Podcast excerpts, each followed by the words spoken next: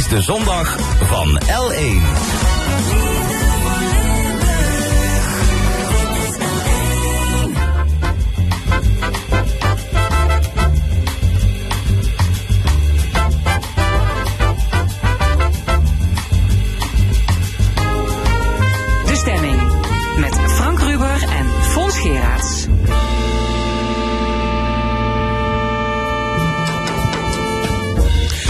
Welkom bij de stemming. Vandaag met de volgende gasten. Politica Carla Monen is in de race voor het D66 lijsttrekkerschap in de Eerste Kamer. Filosoof Lotte Spreeuwenberg over liefde, onverschilligheid en activisme. En er verscheen een boek waarin de klimaatcrisis wordt uitgelegd aan kinderen. Marie-José Enders heeft afscheid genomen als hoogleraar androzoologie. De leer van mens en dier. En we praten met haar in het tweede uur. Dan ook een column van Jos Verwersch en het panel met Jacqueline Ale, Armo Leenaars en Luc Wienans discussieert over de toespraak van Poetin en andere actuele zaken. Tot 1 uur is dit de stemming.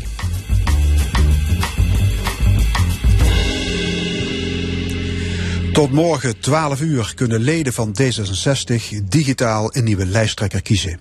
Niet voor de Tweede Kamer, dat is nog niet aan de orde, maar voor de Eerste Kamer. Er zijn twee kandidaten voor deze functie, waaronder Eerste Kamerlid Carla Monen. Ze woont in Breda en is afkomstig van Tungelrooy, gemeente Weert. Carla Monen is onze eerste gast. Goedemorgen. Goedemorgen, Ja. Fons en Frank. ja, dinsdag was de hoogtijdag van het parlementaire jaar, Prinsjesdag. Hoe heeft u die dag beleefd? Nou, eh, waar ik heel blij om was, is dat er dinsdag best een goed eh, pakket is gepresenteerd om de koopkracht te verbeteren. Vooral van eh, nou, mensen die het gewoon heel moeilijk hebben. En dat zijn inmiddels best veel mensen in Nederland die toch last hebben van de stijgende energieprijzen. Eh, en er dreigden ook te veel mensen, zelfs ongeveer 1,2 miljoen mensen, gingen echt richting de armoedegrens in Nederland. En ik ben ook blij dat dus dinsdag ook in het pakket hele specifieke maatregelen zijn opgenomen voor eh, ja, echt armoede, om armoede tegen te gaan in Nederland. Ja, de vraag is natuurlijk Dus of daar het ben, ik- genoeg ben ik is. erg blij mee. Ja, dat is zeker de vraag. Maar het is best wel substantieel wat er gebeurt. eh, wat er is gepresenteerd dinsdag. Ik noem bijvoorbeeld eh, de 10% stijging van het minimumloon. Maar niet alleen het minimumloon, hè, ook alle andere uitkeringen. Ja. Maar denk ook aan de AAW, ook de ouderen Ja. onder ons. Hè, krijgen Ja. dus ook een eh, 10% verhoging. Ja, dat, dat, maar dat zijn de, de, de- dat- belangrijke zaken, zegt u op dit moment. Ja. U, bent, eh, ja, u zit in de Eerste Kamer. Eh, ja, het zijn natuurlijk de leden van de Tweede en de Eerste Kamer die mogen aanschuiven als de koning de troonrede voorleest. Het is de hele Staten-Generaal.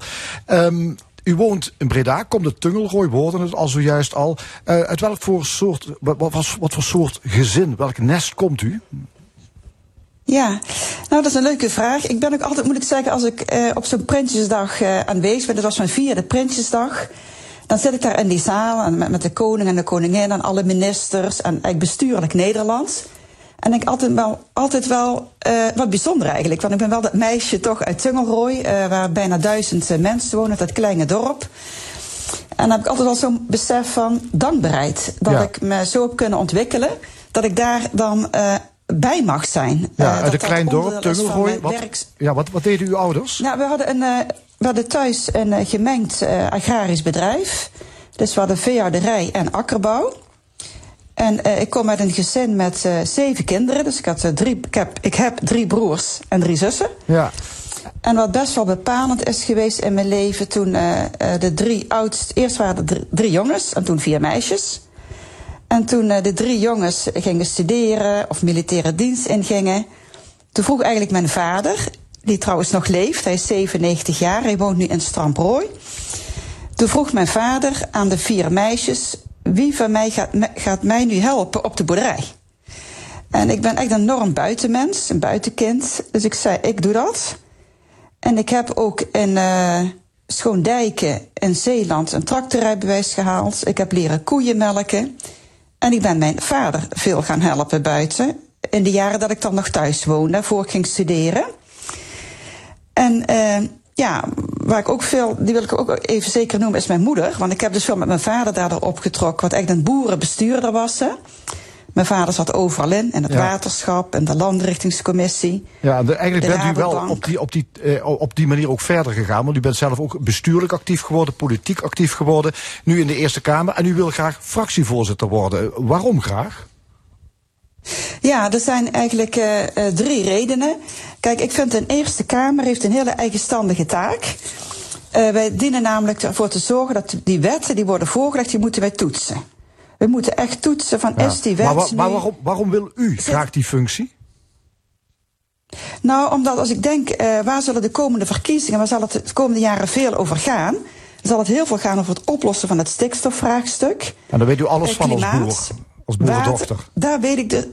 Ja, en notabene ben ik in Wageningen Universiteit afgestudeerd, ruim zeg maar 30 jaar geleden, op het tegengaan van stikstofoverschotten in de veehouderij. Dus ik dacht toen al, dit wordt een probleem. Eh, dus laat ik daarop afstuderen. Van hoe kunnen we voorkomen dat dit een probleem wordt? Nou, en daarnaast, eh, de tweede reden is ook, ik doe ook in de Eerste Kamer ook sociale zaken. En dat is natuurlijk ook wat, iets wat nu enorm speelt. Hè. Daar begonnen we net over in het programma. Eh, nou, de koopkracht die onder druk staat, eh, de armoede die dreigde te stijgen. Dat zijn onderwerpen die raken direct mensen, gezinnen, huishoudens, ook kinderen.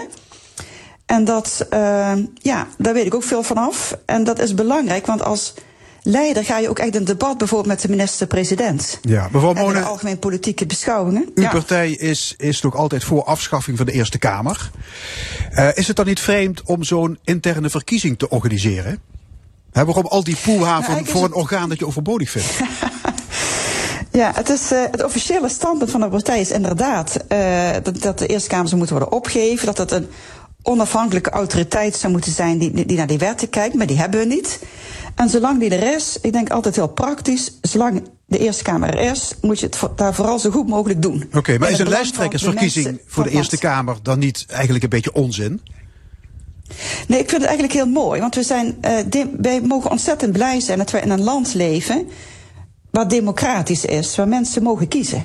Dat is een groot voorrecht. Nee, dat snap ik. Maar er, zijn, maar er zijn helemaal geen rechtstreekse verkiezingen voor de Eerste Kamer. Dat doen de 564 Nee, maar leden van Provinciale Staten volgend jaar. Dus waar gaat dit dus het over? is een getrapte verkiezing. De- Waar dit over gaat, is dat de D66-leden, en dat zijn er inmiddels ongeveer 30.000, dus dat is best wel. We zijn de tweede grootste partij van Nederland. Dat eh 30.000 eh, leden van D66 mogen dus kiezen tussen Paul Vermenen en mij. Nou, ik vind dat prachtig, want eh, we zijn ook een partij die eh, het heel belangrijk vindt dat mensen iets te kiezen hebben. En de stem is dus nu aan eh, de leden van Ja, D66. nee, dat snap ik. Maar die door zo'n kiezen. verkie door zo'n Ja. verkiezing krijgt de winnaar automatisch een politiek mandaat. Maar de Eerste Kamer is er, u zei het al, om te kijken naar de kwaliteit van wetsvoorstellen en dat soort dingen. Is Mhm. dan enige bescheidenheid niet op zijn plaats?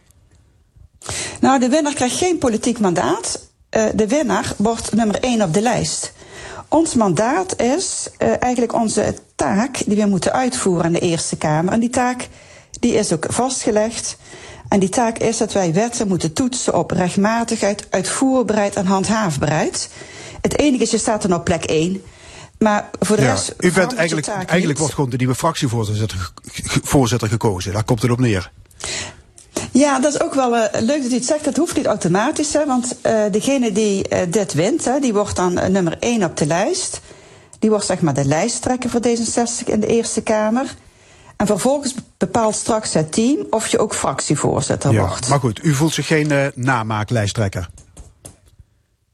Nee, nee, want het is gewoon een, eh, een heel open verkiezing. Voor, op dit moment voor D66-leden. En u heeft voorkomen gelijk straks, hè, na de provinciale statenverkiezingen.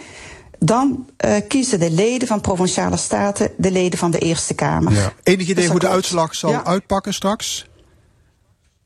Nou, het is spannend, weet je. Ik, ik heb meegedaan omdat ik denk ik ben geschikt. Ik, ik zit al vanaf 2019 in de Kamer. Ik heb het enorm naar mijn zin. Ik merk ook dat ik, juist omdat ik eh, eerlijk eh, mens ben, goede analyses maak op de inhoud, op feiten, ben ik ook heel gerespecteerd in die Kamer, ook door de collega's. Ehm, en dat maakt dat ik, denk ik, een hele goede rol kan blijven vervullen. Ja. Dus eh, Ja, die ik wacht het af. Weet je. Ik word of één of twee. Dat, Dus, dat zit er eh, altijd in, hè? ja, denk ik wel, ja. ja. Kat en bakje wat dat betreft. Ja. De Eerste Kamer, ja, het is de, de chambre de réflexion, hè, om het even duur te zeggen. Los van de waan van de dag, eh, besluiten die door de Tweede Kamer zijn genomen... nog eens beoordelen op doelmatigheid, uitvoerbaarheid en dergelijke. Maar de laatste jaren is die Eerste Kamer eigenlijk veel politieker geworden... omdat het kabinet natuurlijk geen meerderheid heeft eh, in die Eerste Kamer. Althans, de regeringscoalitie. Eh, wat vindt u van die meer politiekere rol van die Eerste Kamer? Ja, ik vind dat eh, een ontwikkeling die eh, wel eens eh, contraproductief kan zijn. En waarom zeg ik dat? Ik vind dat wij dus heel zuiver moeten blijven op die taak om wetten echt te toetsen op kwaliteit. En als die politieke functie te groot wordt, dan krijg je meer gedeal en gewiel. Dan zeggen mensen bijvoorbeeld ja, maar dat is een minister van de coalitie, dus je moet toch maar voor zijn. Kan, je kunt ook zeggen, dat is misschien, dat is misschien heel goed. Hè, dat we er iedereen bij betrekken. Dat ook eh, oppositiepartijen nu een rol krijgen. Nee, maar neem nou twee dingen door elkaar. Natuurlijk is het goed om, dat je het samen doet, dat je iedereen erbij betrekt. Maar je moet zuiver blijven op die toets of die wetgeving goed genoeg. Laat ik een voorbeeld noemen. Die toeslagenaffaire met die toeslagen. Als destijds de Eerste Kamerleden grondig hun taak hadden gedaan, dan was die wet niet aangenomen. Want dan hadden ze gezien dat eigenlijk de ouders die die toekomst, die die aanvragen moesten gaan doen voor de toeslagen, dat, dat de, wet te ingewikkeld was. Dan hadden ze gezien dat de formulieren te ingewikkeld waren die de ouders moesten invullen. Dan hadden ze ook gezien dat de Belastingdienst, die het moest gaan uitvoeren, het eigenlijk niet erbij kon hebben. En dat bedoel ik met, eh, je moet dus zuiver blijven op je taak. Want dan was die afgestemd, dan hadden we heel veel ellende, hadden we mensen bespaard in dat land. Dus ik ben eh, van, de, ja, van de, de school eigenlijk, mijn stijl is, blijf bij je taak. Toets die wetten echt heel goed op kwaliteit en belang van de mensen van Nederland. Zadel mensen niet op met wetten die niet begrijpelijk zijn en die niet goed functioneren. Ja. Dus Mevrouw dat is mijn lijn. Ja, u loopt al een tijdje rond op het Binnenhof. Eh, heeft u het ooit eerder meegemaakt, zo'n opeenstapeling van problemen? Asielopvang, woningnood, inflatie, stikstof? Ja, het is nu best wel een stapeling, inderdaad. Maar we moeten ook niet vergeten, wij kunnen ook veel in Nederland. Laat ik ook het voorbeeld noemen. We hebben ooit een watersnoodramp gehad in Zeeland in 1953. Wij zijn, we hebben de oliecrisis gehad. We hebben eerdere crisissen gehad in dat land. En waar Nederland wel sterk in is, en daar haal ik ook heel veel vertrouwen uit, is dat wij uh, ook met elkaar in staat zijn om ook problemen op te lossen. Ja, maar u gebruikte het woord vertrouwen. Maar bijna 80% van de kiezers en, heeft uh, geen vertrouwen dus meer in het kabinet. Ook veel met elkaar, dus daar ben ik ook positief over. Uh, om ja, in een goed overlegmodel met duidelijke doelen ook zaken echt op te lossen. En een heel mooi voorbeeld, dat deed ze nog voor in uh, Zuid-Limburg. We hebben natuurlijk die overstroming gehad in Valkenburg. Uh, deze zomer nog. Dat was verschrikkelijk, ook voor de betrokkenen. En ook voor al die mensen die hun woning hebben moeten verlaten. En schade hebben ondervonden. Maar ik weet wel, want ik was, ben zelf dijkgraaf geweest van een groot waterschap. Als wij niet uh, vooraf de afgelopen tientallen jaren al zoveel maatregelen hadden genomen in het waterbeheer, dan was het nog vele malen erger geweest. Dus we zijn ook in staat in dit land om uh, oplossingsgericht te werken en zaken te verbeteren. Ja, En maar ik zei net, heel veel kiezers hebben geen vertrouwen in het kabinet Rutte 4, hè, bijna 80% Neemt u dat ernstig of zegt u dat zijn maar dagkoersen? Nou, ik vind dat wel uh, ernstig, uh, want je wil natuurlijk dat zo'n cijfer hoger is. Maar ik denk dat het ook komt, kijk, ik ben een politica die heel dicht bij de feiten blijft. En dat heb ik ook geleerd van mijn moeder. Ik wil mijn moeder ook nog noemen. Mijn moeder was een hele sterke vrouw, heel eerlijk en rechtvaardig. En daar heb ik eigenlijk heel veel van geleerd. Zij was ook altijd bezig met alles eerlijk te regelen naar kinderen, naar kleinkinderen. En dat is ook mijn leidmotief, ook mijn motief in het leven. Als je eerlijk bent en transparant, altijd zorg dat je alles uit kunt leggen wat je doet, in begrijpelijke mensentaal, dan eh, krijg je vertrouwen. En dat is ook wat ik ook merk nu in de politiek, uh, ook in de Eerste Kamer. Ik schuw het ook niet om zaaltjes op te zoeken. Uh, ik was woensdagavond, nee, donderdagavond nog in Maastricht en heb ik een avond verzorgd over de omgevingswet. De week voor was ik in Roermond, heb ik een avond verzorgd over sociaal beleid. En ik zeg altijd, je mag mij op alles bevragen. En dat helpt denk ik voor mensen om vertrouwen te krijgen in de politiek. Zo, ik heb geen geheimen. Ik, dit is zoals ik het zie. Ik blijf dicht bij de feiten, bij de werkelijkheid. En probeer oplossingen aan te dragen. En, en mensen mogen mij er ook op bevragen. Oké, okay. Carla Monen. Dus ik die zaaltjes niet. Kandidaat, ja. lijsttrekker van D66 in de Eerste Kamer. Hartelijk dank en succes met de verkiezing. Dank jullie wel. Ja, en zometeen in de stemming filosofe Lotte Spreeuwenberg met een pleidooi voor meer liefde bij de aanpak van al die crisissen die we zojuist al hebben zien voorbij komen. Maar eerst Alabama Shakes. Hold on.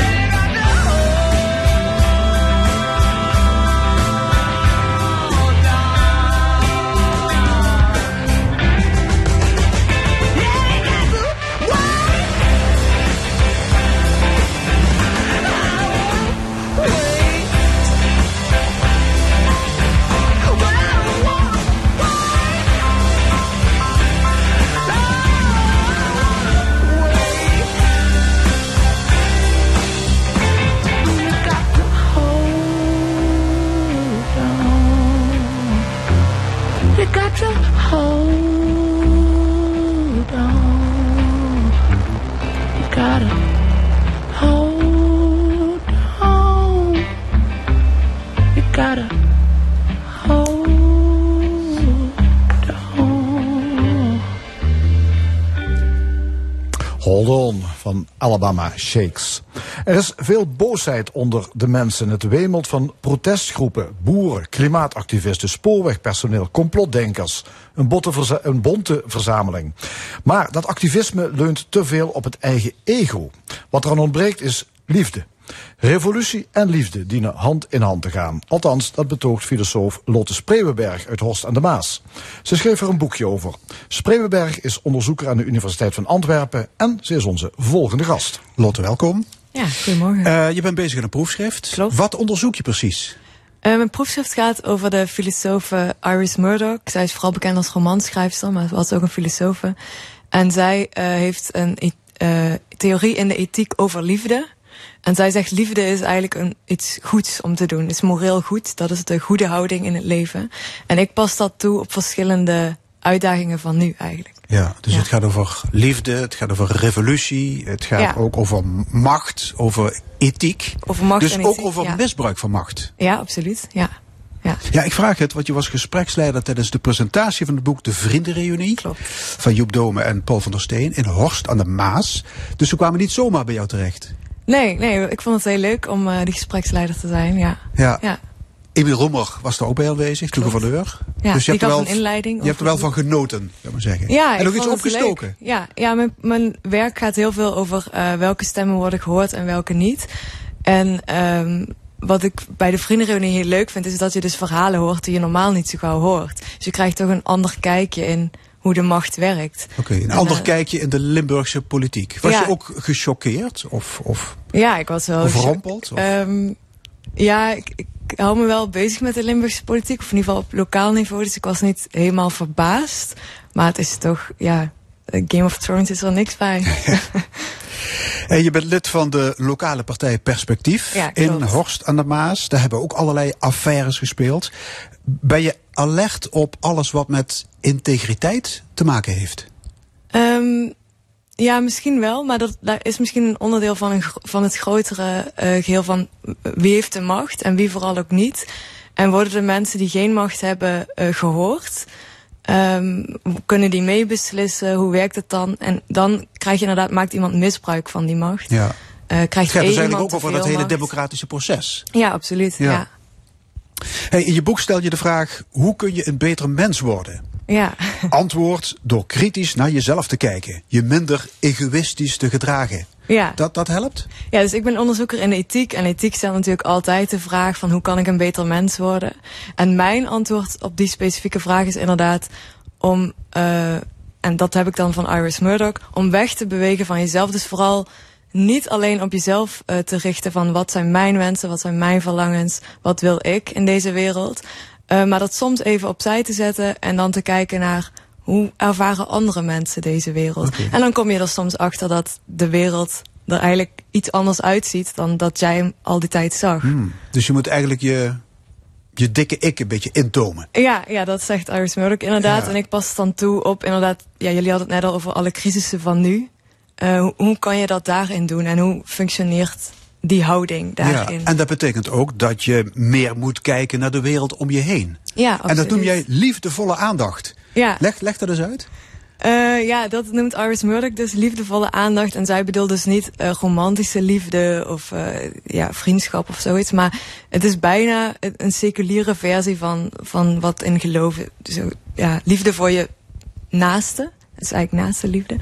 Um, ja, dat je echt uh, om je heen kijkt en um, met aandacht naar anderen en hun wereldbeeld kijkt. En dat gebeurt nu te weinig, vind je? Um, ja, eigenlijk wel. Ik denk dat dit iets, niet per se iets is van nu. Ik denk dat het is van alle tijden. Maar dat is een houding waarop je kan focussen. Waarop je meer kennis kan krijgen over de wereld. Volgens mij gaan jullie het zo meteen nog over klimaatverandering ja. hebben. Nou, dat is dus een van de voorbeelden. Dat ja, als je alleen met jezelf bezig bent. En uh, nou, ik wil een com comfortabel wonen. Ik wil flink stoken. Ik wil vliegen, et cetera. Nou, dan kan het soms... Uh, beter zijn om om je heen te kijken. Want nou, hoe is het voor de toekomstige generaties om te leven op deze wereld? Mm -hmm. En nou, ja, ik betoog dus dat dat je dan een beter mens maakt. Ja, en je doet een appel op mensen om, om kennis op te doen. Ja, Want precies. schrijf je, onwetendheid en onverschilligheid zijn schadelijk. Ja. Schadelijk voor wat? Nou ja, voor de mensen om je heen, voor jezelf ook. Uh, als je dus weer naar klimaat kijkt. Als jij onverschillig bent naar klimaatverandering, dan blijf je ook onwetend over bepaalde dingen die met het klimaat te maken hebben. En nou ja, we weten allemaal dat dat schadelijk is. Maar soms is het gewoon makkelijker en comfortabeler om je met jezelf alleen Ja, bezig te om in je houden. eigen kokon te kruipen Ja, en ja. de buitenwereld. Dat is ook eh, allemaal heel logisch, maar dat is misschien niet de meest, eh, eh, de, de beste manier om met dingen om te gaan. En hoe doe je dat? Kennis opdoen?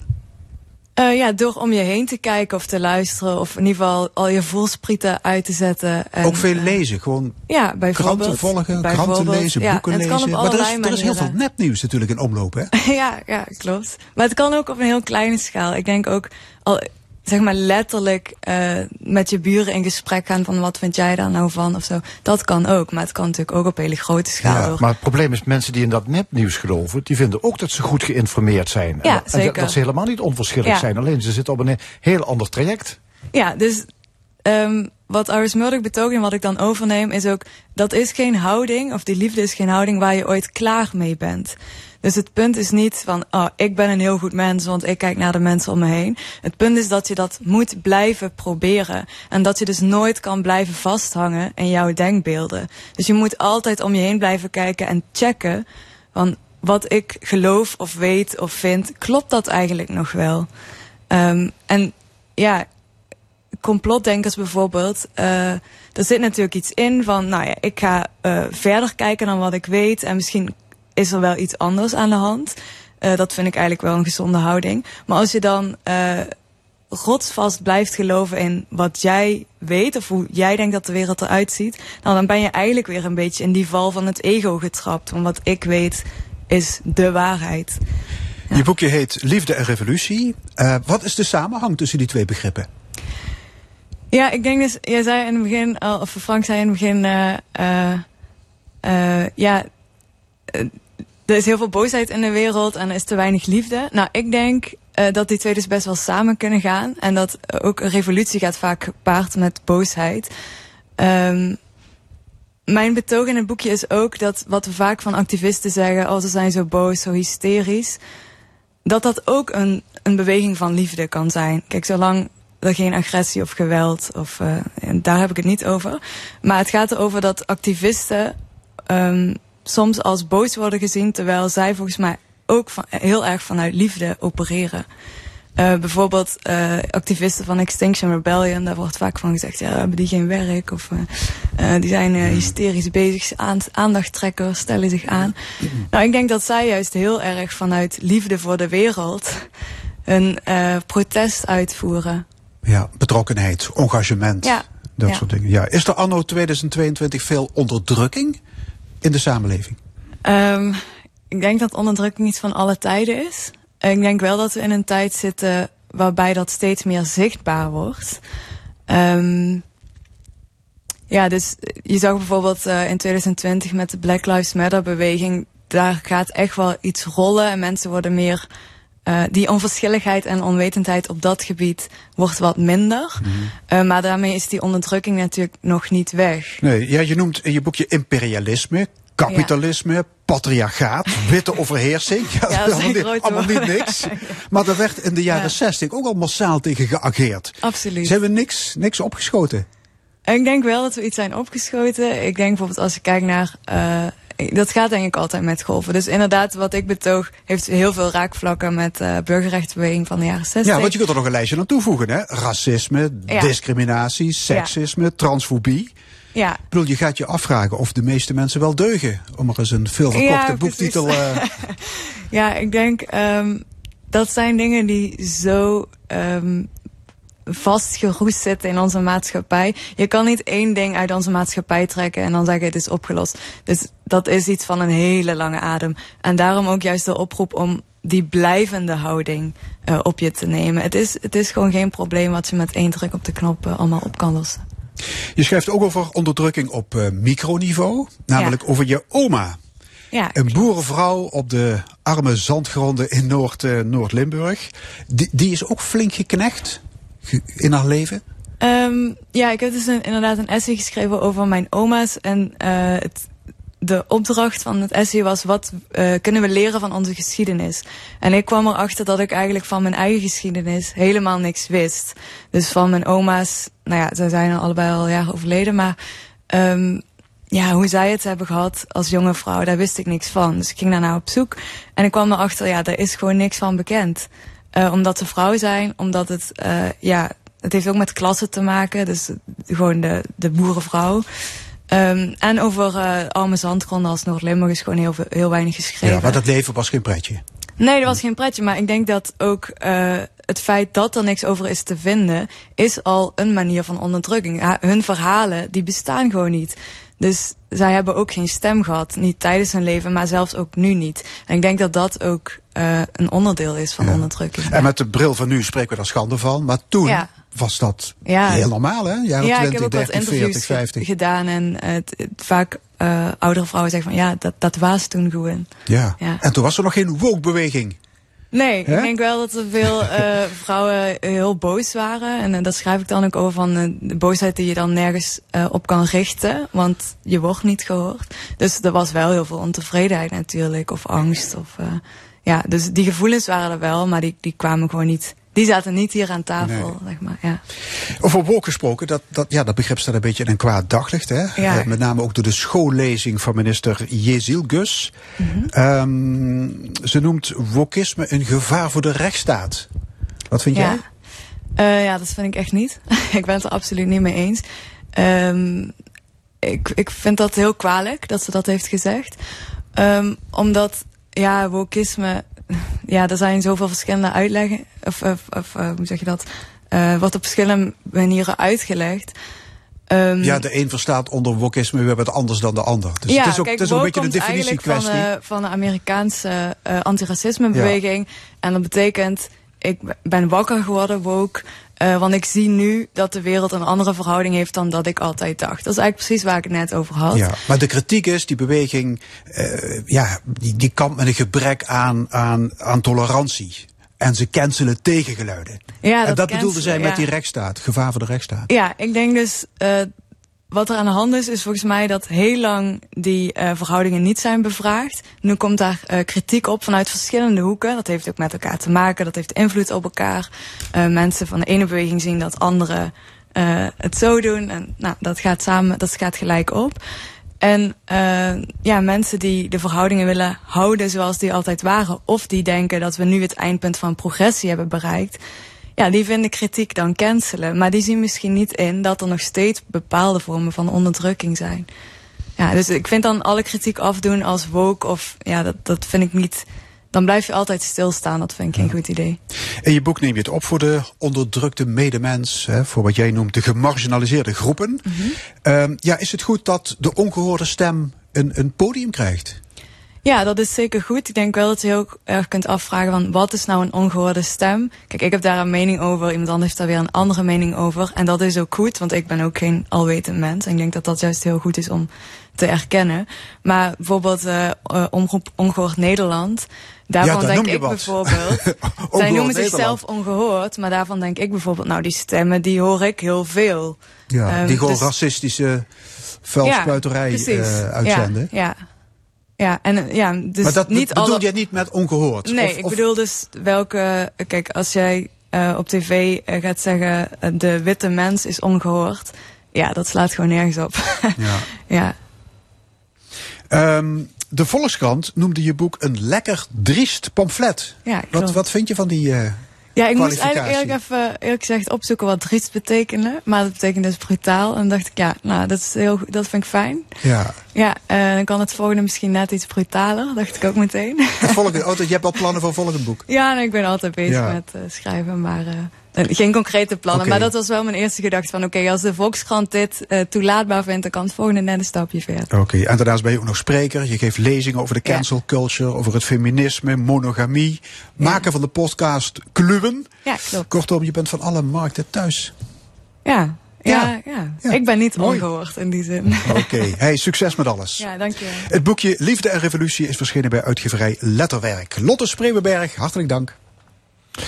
En waarom krijgen we niet zo snel nog een keer een LSD-tocht. Het is een van de vragen die aan bod komen in het kinderboek over natuur, milieu en klimaat. En de schrijvers die zitten meteen, zo meteen hier aan tafel. Maar eerst Manja Carta met de Airport Song.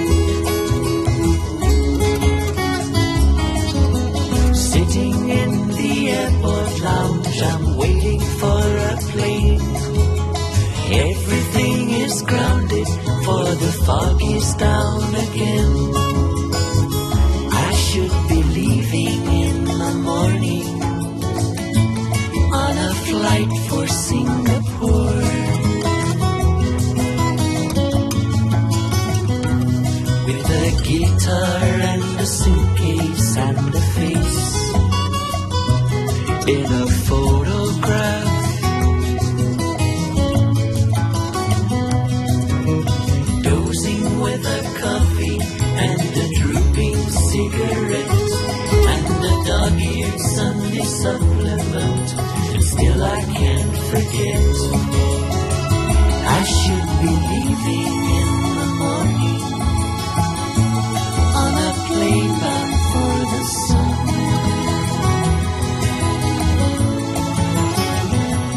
With a guitar and a suitcase and a face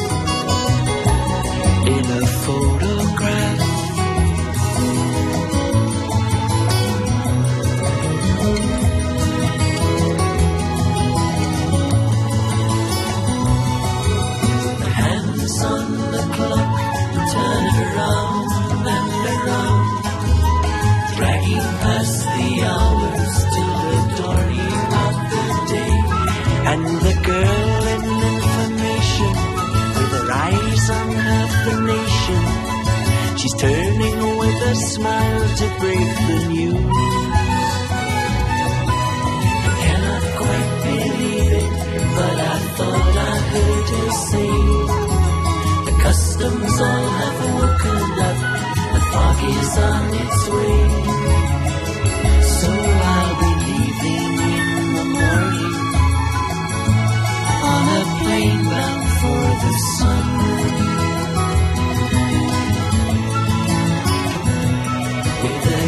Guitar and a suitcase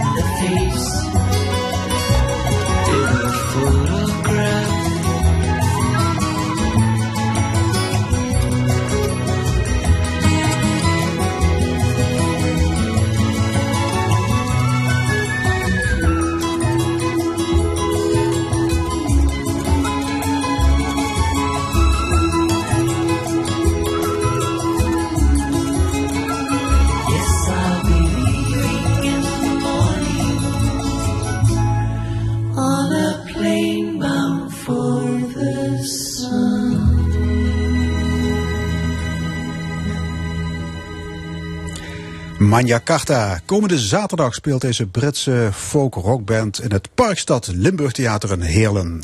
In het kader van een farewell tour. Goed, twee wetenschappers van de Open Universiteit hebben een boek geschreven over klimaat, natuur en milieu. Het is niet zomaar een boek, maar een kinderboek. De titel is Waarom je voetafdruk groter is dan je schoenmaat. En dat geeft al aan dat serieuze problemen als de klimaatverandering worden behandeld. Maar er is ook ruimte voor leuke dingen zoals waarom apen niet dol zijn op koekjes. Aan tafel gezondheidspsycholoog Esther Walraven en milieuwetenschapper Wilfried Ivens. Ja, goedemorgen. Ik begrijp dat het idee voor dit boek ontstaan is op de schaatsbaan. Ja, dat klopt, ja. Wij eh, schaatsen allebei bij de Limburgse Schaatsvrienden. Ja. eh, De ijsbaan in Geleen. En eh, tijdens het schaatsen raakten wij aan de praat over ja, de kinderboeken en over de thema's in de kinderboeken. En, en, over, en over schaatsen, over ijs, over Elfstedentocht. Want daar is een hoofdstuk aan gewijd. Ja, de Elfstedentocht is eh, heel belangrijk, speciaal voor mij. Eh, ik ben al jaren lid van de Elfstedentocht, maar ik zit nog steeds te wachten op die eerste Elfstedentocht die ik zelf kan rijden. Ik doe nu steeds regelmatig, of elk jaar, de alternatieve Elfstedentocht in Ja. Oostenrijk. Maar de echte Elfstedentocht zit die er nog een keer in. Vergeet het maar. Eh, ik, ik denk dat ik eh, heel oud moet worden om nog eens de kans te krijgen. Ja, Ja. ja. Het is één van de hoofdstukken. Het hele boek is opgebouwd uit hoofdstukken. Er zijn er allemaal vragen. En een van de vragen is waarom we niet meer zo snel een Elfstedentocht zullen krijgen. Op die manier leggen jullie uit hoe klimaatverandering werkt. Inderdaad, eh, we proberen de, de grote problemen die in de wereld spelen op het gebied van eh, natuur en milieu eh, klein te maken. En met voorbeelden zoals een Elfstedentocht, wat misschien kinderen aan kan spreken, uit te leggen van ja kijk, vroeger kwam dat om de 15, 20 jaar voor. En de verwachting is dat dat misschien nu nog eens een, eens in de 50 jaar is. Ja, zijn, dat zijn de grote problemen van deze tijd. Eh, van de andere kant zijn ook, er staan ook gewoon leuke weetjes in. Waarom de zon heet is, waarom het gras groen is, waarom je een omgevallen boom het beste kan laten liggen. Wa- waarom eigenlijk, Esther, trouwens? Eh, een omgevallen boom kun je het beste laten liggen, omdat dat eigenlijk een heel ecosysteem is in het bos. Daar, daar eh, zitten allerlei kleine diertjes in die daar weer van eten. En daar komen weer bijvoorbeeld weer spechten op af of andere kleine dieren die die insecten weer eten. Dus het is een heel ecosysteem wat je dan eh, eigenlijk laat liggen. Als je het weg zou halen, ja, dan haal je dus een stukje uit de kringloop van de natuur. Haal je weg. Ja, en zo begin je eigenlijk leuk bij die boom, maar je legt eigenlijk uit hoe de kringloop, hoe de ecologie in elkaar steekt. Ja, precies. Ja, we probeerden inderdaad steeds aan de hand van een eenvoudig eh, voorbeeld toch een ingewikkelder onderwerp eh, uit te leggen. Voor kinderen vanaf acht jaar ongeveer. Dus ja, soms moet je daarbij een wat, wat stapjes terug doen om het toch eenvoudig uit te kunnen leggen. Maar op die manier eh, hopen we dat dit toch gelukt is. Ja, eh, leg even uit trouwens, waarom is een aap niet dol op koekjes? Nou ja, lang verhaal. Kijk, een aap, misschien zou die koekjes wel lusten. Maar in heel veel koek, vrijwel alle koeken, zit palmolie. En voor de palmolieproductie zijn heel veel regenwouden gekapt. En ja, le- regenwouden zijn het leefgebied van heel veel apensoorten. Dus hun leefgebied wordt steeds kleiner doordat wij graag koekjes eten. Dus apen zijn helemaal niet dol op koekjes. Want Ja. ja, daar gaat hun leefgebied door eh, kapot. Ja, je zet eigenlijk de, de- het kind dat dit verhaaltje gaat lezen op het ja, verkeerde been. hè. Want hij denkt dat, dat, nou ja, dat gaat of die aap dat, dat koekje niet lust. Maar het blijkt dat het koekje gewoon slecht is voor die aap. Ja. Ehm, ja, de nadruk ligt op eh, milieu- en klimaatproblemen toch wel, als je het eh, boek doorleest. Want je kunt niet vroeg genoeg beginnen om kinderen bewust te maken van de grote problemen die op ons afkomen of waar we al in verzeild zijn geraakt. Eh, ik denk dat dat voor alle mensen belangrijk is om oog te hebben voor die problemen. Ik denk dat inderdaad eh, jonge mensen daar eh, niet vroeg genoeg mee geconfronteerd kunnen worden. En dan niet doemdenkerig, maar meer aansluitend wat de vorige persoon zei die jullie interviewden. Van kijk om je heen. Hè, in dit geval kijk naar de natuur. Kijk naar de grote kringlopen. Neem daar kennis van op. Want als je daar kennis van hebt, dan ga je anders, je anders gedragen. Dan ga je anders bijdragen aan de maatschappij, denken wij. Ja. En, nou ja, en het ei- vereist nogal wat. Hè? Bijvoorbeeld het stikstofprobleem. Nou, een van de grote problemen van dit moment. Jullie leggen dat uit in het hoofdstuk waarom koeien, auto's en fabrieken de natuur verzieken. Ik neem aan, dat, dat lijkt, het lijkt me best behoorlijk ingewikkeld om zo'n moeilijk onderwerp uit te leggen aan kinderen. Dat is nogal een uitdaging. Ja, dus eh, je noemt nu ook meteen het hoofdstuk waar we het langst over hebben gedaan. Eh, zeker omdat we samen aan het schrijven zijn. Eh Wilfried heeft, heeft natuurlijk e- enorm veel inhoudelijke kennis over dit probleem. Ehm, ja, en het is ehm, heel erg lastig om dat eenvoudig in één hoofdstuk van ongeveer 400 woorden over te kunnen brengen. Dus wij, dit hoofdstuk is ook ongeveer twintig keer op en neer geweest, denk ik, voordat we eruit waren. Van nou, zo gaan we het opschrijven. Want ja, je wilt soms ook nuances aanbrengen, eh, waar niet altijd plek voor is binnen 400 woorden voor kinderen van acht jaar. Dus dit, eh, dit zijn wel, ehm, eh, ja, het zijn wel echt hele lastige onderwerpen. Ja, en wat wij steeds geprobeerd hebben, is om het te relateren aan iets uit het dagelijks leven van kinderen, zodat ze het ook wel herkennen in hun eigen Ja, omgeving. dus in dit geval koeien in de wei, koeien die scheten laten. Koeien die scheten laten. En scheten die bestaan grotendeels uit methaan. En dat is een belangrijk broeikasgas. Eh, dus eh, dat willen we liever niet hebben zoveel. Eh, maar de essentie van de hele stikstofproblematiek wat, wat de veeteelt betreft is natuurlijk dat wij allemaal stikstof vanuit verre landen halen met ons veevoerimport. En dat hier allemaal brengen op dit kleine landje. En dat, dan zie je weer de grote kring lopen. We halen elders grote hoeveelheden weg.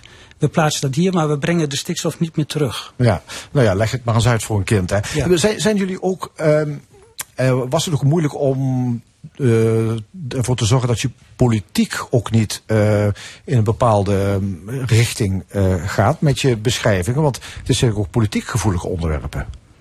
Ja, dat, dat is zo. Het zijn natuurlijk altijd wel eh politiek gevoelige onderwerpen. Maar wat wij echt eh, geprobeerd hebben in dit boek is gewoon de feiten uit te leggen zonder daar een oordeel aan te hangen. Dus alleen maar puur zo is het. En ja, dit zijn niet echt dingen om een mening over te hebben. Je kunt alleen een mening hebben over de aanpak van de problematieken. Dus we leggen alleen het probleem uit. de aanpak, daar hebben we eigenlijk nog niet echt wat over gezegd. Jullie komen uit twee verschillende vakgebieden. Ehm Wilfried, jij bent milieuwetenschapper en Esther eh, gezondheidspsychologe. Die combinatie, was die nodig om dit boek te kunnen schrijven? Ik denk dat de combinatie heel goed was dat eh, Esther ervaring had met kinderboeken schrijven. Eh, dus ik, ik zou ook willen pro- profileren als een kinderboekschrijfster onder, ook. En ze had meer van dit soort waarom-boeken geschreven over andere onderwerpen.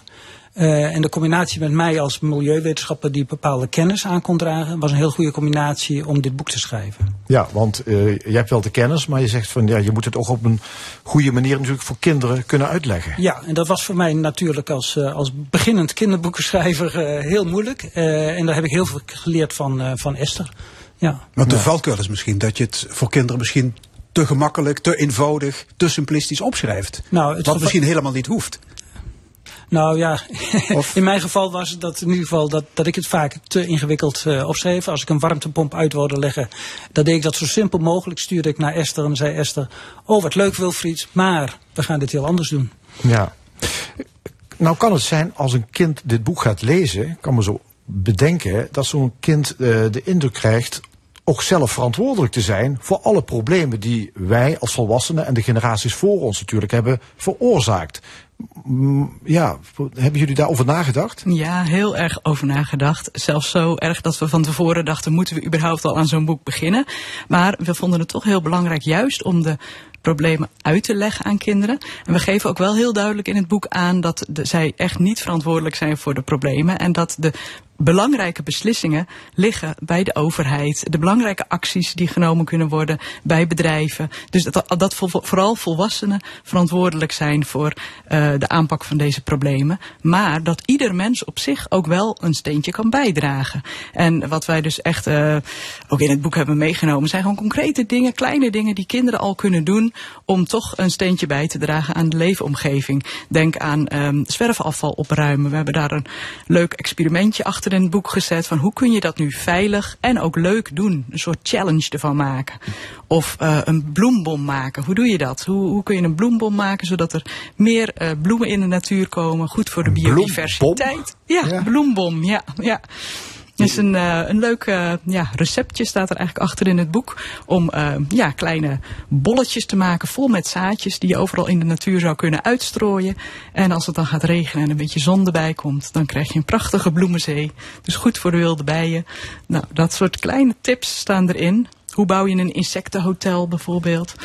Ehm, dus op die manier kunnen kinderen zelf ook heel goed eh, iets bijdragen eraan. En dan heb je ook niet het gevoel dat je helemaal machteloos staat. Dat alles eh, ja, afhankelijk is van de volwassenen. Nee, je kunt zelf ook iets doen. Ja, ja daar eindigt het boek eigenlijk mee. Hè? Dat je dus kinderen ehm, suggereert van, nou ja, je zou dit en dat kunnen doen om, eh, om toch weer een, tot een betere wereld te komen. Om het eh, klimaatprobleem misschien een heel klein beetje aan te pakken. Van de andere kant, als je het boek doorbladert, duikt het ene probleem na het andere op.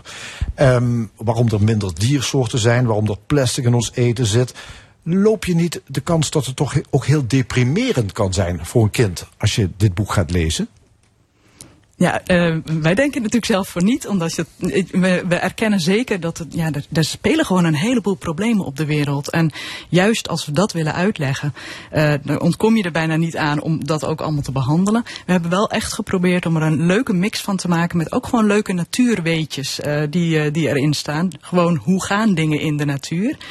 Ehm, ja, plus dat we de, ehm, door de voorbeelden, maar vooral ook, dat wil ik echt ook even zeggen, de illustraties van Iris Boter, die maken het ook wel heel leuk en luchtig. Want zij, bij elk onderwerp heeft zij wel een grappige illustratie bedacht, die toch eventjes ja, je aan het lachen maakt. Of denkt van, oh ja, zo kan je het ook bekijken.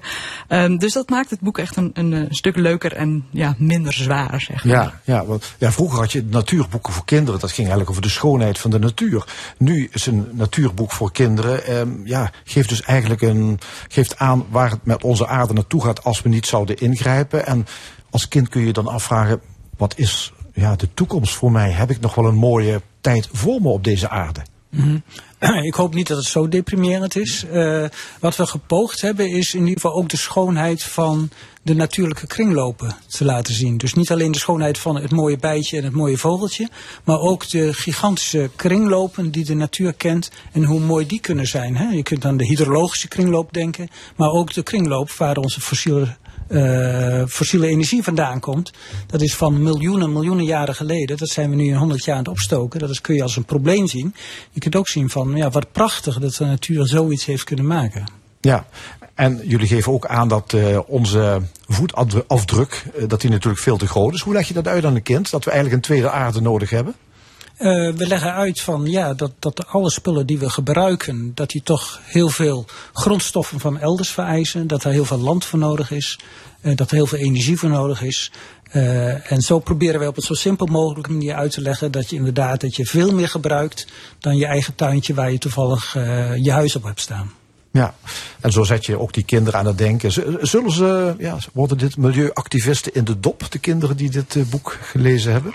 Ik denk zeker dat die ertussen zullen zitten. Want laten allemaal ja. lid van Extinction Rebellion. Wie ja. weet, ja. En, en, moeten de kinderen dan eigenlijk de zooi opruimen die de huidige babyboom generatie heeft gemaakt? Nou, misschien is de zooi opruimen weer heel negatief uh, uh, ge, neergezet. Ik denk ook heel creatief meehelpen aan andersoortige manier van produceren, aan omgaan met, uh, met, met, met, onze moeder aarde, zal ik maar even zeggen. Ja. Uh, het is niet alleen maar opruimen, het is uh, je maatschappij anders inrichten, zodat wij langer met deze aarde kunnen doen. Ja, zullen deze kinderen in gesprek gaan met hun ouders, met hun opa's en oma's over natuur- en milieuproblemen? Is dat iets wat jullie misschien stiekem willen, hopen? Dat ja. ze het gesprek aangaan? Ja, zeker. Ja, we zeggen dat zelfs ook in, uh, ik dacht in het voorwoord, uh, geven we ook aan van, uh, ja, wie weet leidt het lezen van dit boek wel tot leuke discussies en misschien wel veranderingen bij jou thuis.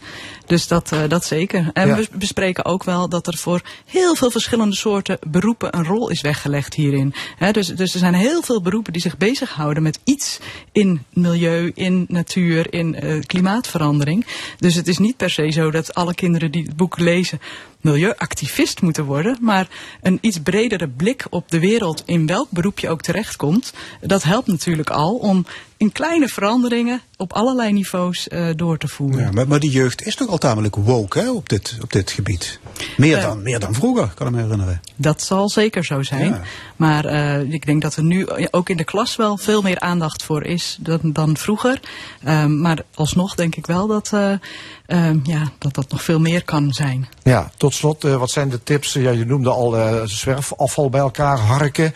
Maar wat, wat, wat, kun je, wat, wat, wat zullen kinderen kunnen doen? Bijvoorbeeld in huis uh, waar ouders misschien niet bij stilstaan. Om, uh, ja. Nou, ik denk bij de meeste dingen zouden ouders al stil moeten staan. Van, ja, ga niet, maar goed, als ze dat niet ga doen. niet dat half uur onder de warme douche staan. Oké, okay, uh, dat, dat, dat, dat, zoon of dochter misschien met, met, met de wekker ernaast gaan staan als vader gaat douchen. Ja. Dat, dat, dat zou heel mooi zijn. En uh, uh, ja, ga eens wat vaker met de fiets naar school als het even kan. En laat je niet altijd bij elke regendruppel naar school brengen met de auto. Misschien is het uh, leuk om als voorbeeld nog te vertellen dat ik zelf als kind uh, vegetariër ben geworden. Samen met mijn broer die nu veganist is. En daarmee ook het gedrag van mijn ouders heb beïnvloed. Dus Kijk. dat is een mooie voorbeeld hiervan. Oké, okay. dank jullie wel. Esther Walraven en Wilfred Evans. En nog een keer de titel van het boekje.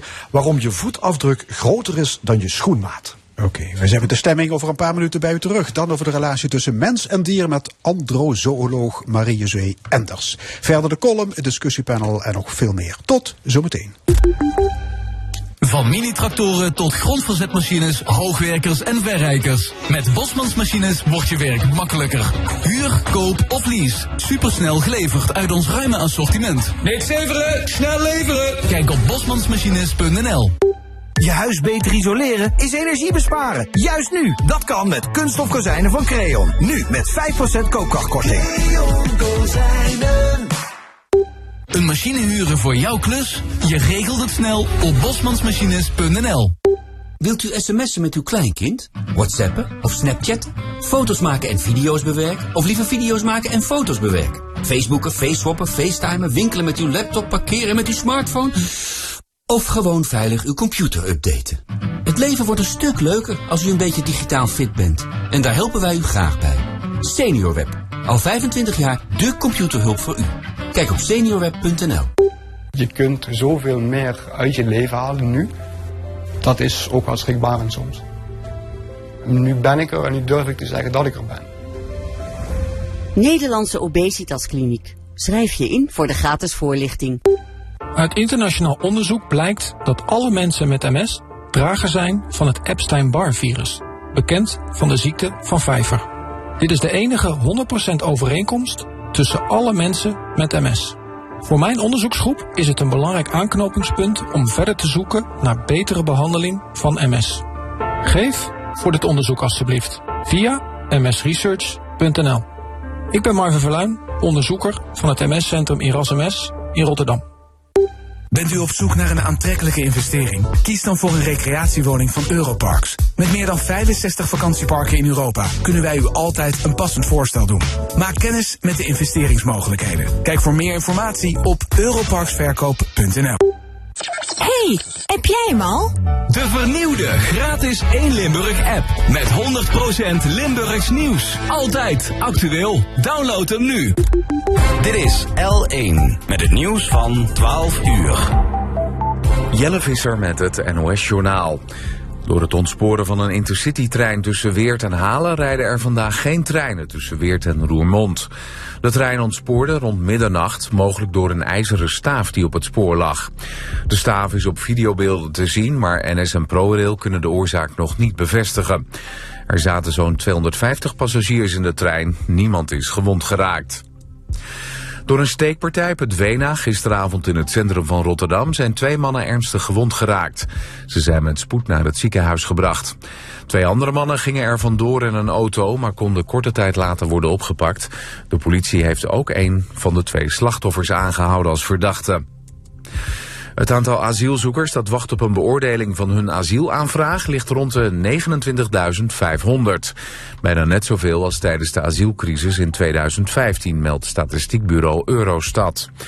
Vluchtelingenwerk Nederland noemt de achterstand een tikkende tijdbom, omdat de opvanglocaties overvol zitten. Volgens de regels moet de IND binnen een half jaar een besluit nemen over een asielaanvraag. Begin dit jaar lukte dat maar in een derde van de gevallen. Het kabinet gaat die beslistermijn nu oprekken naar 15 maanden. Remco Evenepoel is wereldkampioen wielrennen geworden. De 22-jarige Belg kwam in Australië na 266,9 kilometer solo over de finish. Christophe Laporte pakte zilver, derde werd Michael Matthews. Bauke Mollema was met de 25e plek de beste Nederlander. Wielrenner Mathieu van der Poel is gearresteerd in Australië... omdat hij twee tienermeisjes zou hebben mishandeld. De meisjes zouden in zijn hotel in Sydney geluidsoverlast hebben veroorzaakt. Van der Poel ging verhaal halen en zouden bij de meisjes hebben geduwd. Hij kwam op borgtocht vrij en ging nog wel van start in de wegwedstrijd... maar stapte al vrij snel af. En dan het weer. Landinwaarts is het zonnig. Wel kan er plaatselijk een bui vallen. Het wordt vandaag 16 graden. Morgen meer buien met tussendoor af en toe een zonnetje. Er staat dan wel een stevige zuidwestenwind. Het wordt morgen maximaal 14 graden. Dit was het NOS Journaal. Op vakantie in eigen tuin? Dat kan bij Frisse Groentechniek. Het beste voor buiten. Een speciaal keukenblad voor Ton en Annelies. Een speciale stoomoven voor mevrouw van Veen. Een speciale kokend waterkraan voor Peter en Frank. Een speciale indeling voor de familie Davidson. Bij uw keukenspeciaalzaak is iedere klant en iedere keuken speciaal. Uw keukenspeciaalzaak. Speciaal voor u. Aan wie vertrouwt u uw gehoor toe? Het liefst iemand met de juiste diploma's. Die bovendien star geregistreerd is. Maar daarnaast ook ervaren. En goed luistert naar uw persoonlijke wensen. Ervaar het zelf met uw gratis en vrijblijvende proefperiode bij Specsavers. U bent welkom bij uw Specsavers Audition. Ga naar Keukenstudio Carmen in Schimmert. En we maken speciaal tijd voor u vrij. 1 oktober is het weer zover. Nederland stopt 28 dagen met roken. Stop ook mee. En ga naar stoptober.nl. Download de gratis app en je bent klaar voor de start. De herfst straalt en jij ook. Nieuw seizoen, nieuwe schoenen. Ontdek nu de najaarscollectie van Deurlinger met comfortabele en trendy schoenen voor het hele gezin. Kom langs in onze winkels of shop online. Deurlinger. Blije voeten, blije mensen. ANWB ANWB, hoe kan ik je helpen? Ehm, ik ben op zoek naar een tweedehands auto en eh, ik twijfel een beetje. Met de ANWB koerslijst, uitgebreide tests en inzicht in de kosten helpen we je als je een tweedehands auto zoekt. Check ons ruime aanbod op anwb.nl slash autokopen. ANWB, hoe kunnen we jou helpen? Welke schoenen passen bij jou? Deurlinger. Blije voeten, blije mensen. Bouwmaterialen, natuursteen, tegels, bestratingen en keukens. Zo compleet is Jan Oprij voor de professional en de particulier. Van fundament tot en met designkeuken. Bouw en verbouw met de specialisten van Jan Oprij. In Margraten, Nut en Maastricht. Tijdens de magazijn opruimweken van fietsfotoshop.nl shop je met extra hoge kortingen. Kom voor 1 oktober naar de winkel of ga naar fietsfotoshop.nl. Bouw en verbouw met de specialisten van Jan Oprij. Nu ook aan de Borgharenweg in Maastricht. Dit is de zondag van L1.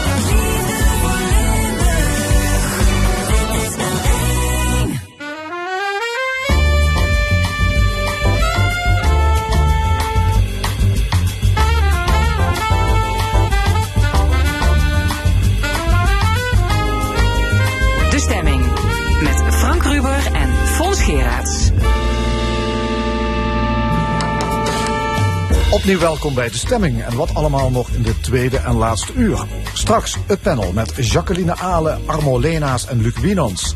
En zij discussiëren over het prijsplafond op de energierekening en andere actuele zaken. Ook een column van Jos van Wersch, maar eerst de mens-dier-relatie. Ja, dat was het onderzoeksveld van Marie-José Enders Slegers. Ik zeg was, want ze nam onlangs afscheid van de Open Universiteit. Negen jaar was ze bijzonder hoogleraar antrozoologie. Ze deed vooral onderzoek naar diertherapie. Over het inzetten van bijvoorbeeld paarden, honden en ezels bij het verlichten van mentale of lichamelijke problemen. Psycholoog Marie-José Enders is onze volgende gast. Welkom. Antrozoologie. Ik denk eh, dat we dat woord ergens eens even moeten gaan ontleden. Wilt u, wilt u beginnen? Ja hoor, nou, dat is dus ehm, de studie naar mens-dier interacties. En daar valt natuurlijk een heleboel onder. En het is ook eigenlijk een hele multidisciplinair veld. Niet alleen eh, psychologen werken erop, maar ook natuurlijk etologen, eh, veterinairen. eh, nou, een hele mensen die allemaal iets te maken hebben met dieren en met mensen, die kunnen er dus op actief zijn.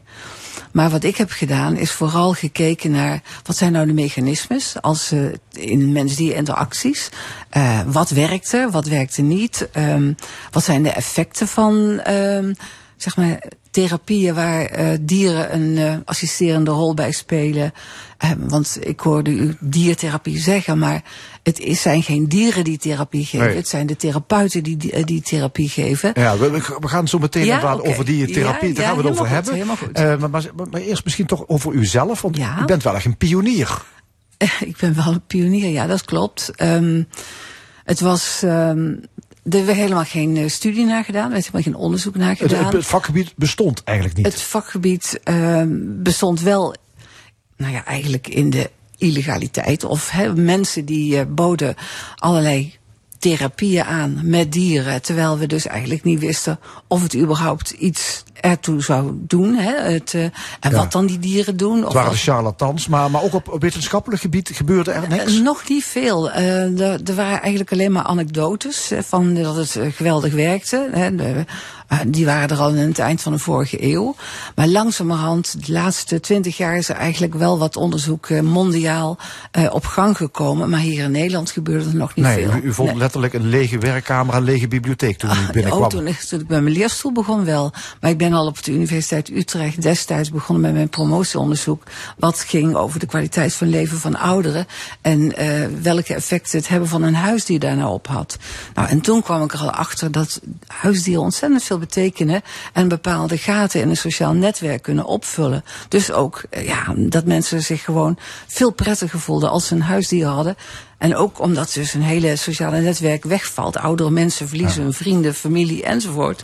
En dan, dan vult het toch die eh, dieren gaten op. En zo is het eigenlijk allemaal, zo ben ik begonnen. Ja. En U- doorgegaan. zo bent u begonnen. Bent u trouwens van kleins af aan omringd geweest Was door dieren? waar. Was het maar waar. Mijn moeder die hield helemaal niet van dieren. En als ik al een keer een dier mee naar huis bracht, dan eh, binnen de kortste keren liep het dier weg. Dus. En Flappy verdween altijd rond de kerstdagen. Ja, nou ja, ik heb nooit geen konijnen gehad, maar wel poezen, maar die, die verdwenen altijd. Nee, toen ik ging trouwen, toen eh, meteen mijn huis vol. Ja? Wat, Beesten. wat, eh, wat kruipt en loopt er rond? Nou, nu heb ik nog maar alleen één hond. Maar daarvoor hebben we honden, katten. eh, we hebben ook konijntjes gehad. We hebben muizen gehad. We hebben ratjes gehad. We hebben paarden gehad. Eh, dus eh, maar ja, ik ben nu een beetje aan het afbouwen, om het zo maar te zeggen. Ja. Ja. niet iedereen houdt trouwens van dieren. Nee, er zijn veel mensen die zijn dierenliefhebber, anderen niet. Weten we waar dat eigenlijk aan ligt? Waarom houdt de een er wel van en de ander moet er niks van hebben? Nou, daar is nog geen onderzoek naar gedaan. Waarom? Naar de waarom-vraag eerlijk gezegd. Het is een feit dat sommige mensen niet van dieren houden. En voor deze mensen zal eh, therapie met assistentie van dieren natuurlijk ook niet Nee. werken. Nee, Nee. nee. Nee. Oké, trouwens, eh, zijn er dieren die je echt niet in huis moet hebben, die je niet kan houden? Want dat is vaak. We zijn hebben een hele lijst hè? hoor. De, de regering heeft een hele lijst opgesteld van dieren die je niet zou mogen houden. Dus, eh, en, Maar waar, waar ligt de grens wat u betreft? Nou, als het. Waar, daar heb ik geen. Nee, de, ik zou zeggen, hou je aan die lijst van de regering. Want eh, die hebben er goed over nagedacht. Ja. Ja. Leg nog eens even uit waarom uw ouders niet dol waren op, eh, op huisdieren. Aan mijn vader wel, maar mijn moeder niet. En mijn moeder was de baas, klaar. Dus eh, mijn moeder vond het allemaal maar vies of niks, een extra werk. Ja. Ja. Is het goed voor kinderen om op te groeien met, met huisdieren om Daar zich om is inmiddels heel veel onderzoek Ja? naar gedaan. Ja, en het is zeker goed, want je leert dus empathie, je leert dus ook zorgen voor. Ehm, kinderen hebben een maatje, een, ook al hebben ze bijvoorbeeld eh, weinig vriendjes, maar bij hun huisdier kunnen ze hun ehm, ellende kwijt. Of als ze een keer bedroefd zijn, of als er een keer dingen tegenzitten. Daar is veel onderzoek naar eh, gedaan. Ja. Maar goed, je moet die, die hamster of die parkiet wel goed verzorgen. Je moet ze en wel dat, goed dat verzorgen. schiet er vaak bij in, hè, bij kinderen. Dat, Ehm, de eerste twee weken wel, en daarna Ja, mogen de ouders het ook, opknappen. dat, ook dat is waar natuurlijk. Maar van de andere kant denk je dat je als ouder dan die verantwoordelijkheid hebt om te zorgen dat, eh, dat het dier niks tekort komt. En daar ben ik heel erg blij om. De laatste tijd is er ontzettend veel aandacht voor ook het dierenwelzijn. Ook in het vakgebied wat ik doe, dus ook in, in eh, therapie met dieren. Heel veel aandacht voor dierenwelzijn. En daar zijn we dus momenteel ook hard met het ministerie aan het werk om daar dus ook richtlijnen voor Ja. te stellen. Op welk dier lijkt u het meest? Ik denk een hond. Een hond? Ja, nee, ik ben gek van honden. Ja. Ja, ik heb ook eh, altijd honden uit asiel of zo. En ik heb ooit een eh, asiel opgericht. En daar is eigenlijk dat hele verhaal mee begonnen. Hè, omdat ik daar dus oudere mensen aan de poort zag staan, huilend met hun huisdier. Die ze achter moesten laten.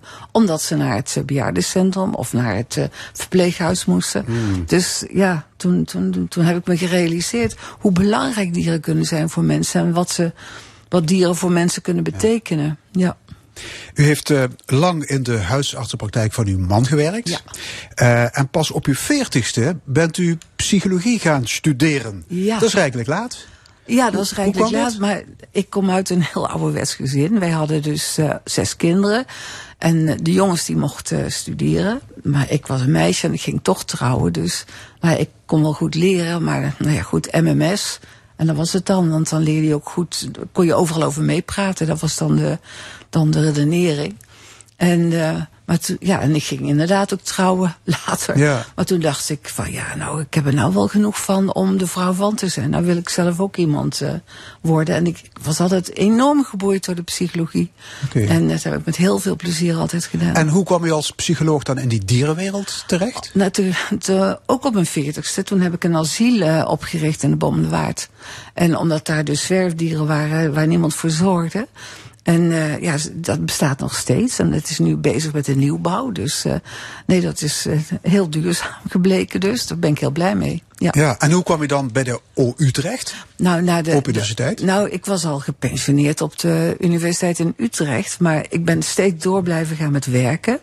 En dat blijf ik nou ook weer doen hoor. Dus dat, eh, ehm, ik ben dol op mijn werk, dus voor mij een hobby. En ehm, ja, toen was, eh, was er een stichting eh, Animal Assisted Interventions in Zorg, Onderwijs en Onderzoek.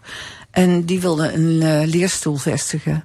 En die hebben nou, op de Open Universiteit die leerstoel gevestigd. En daar mocht ik op solliciteren.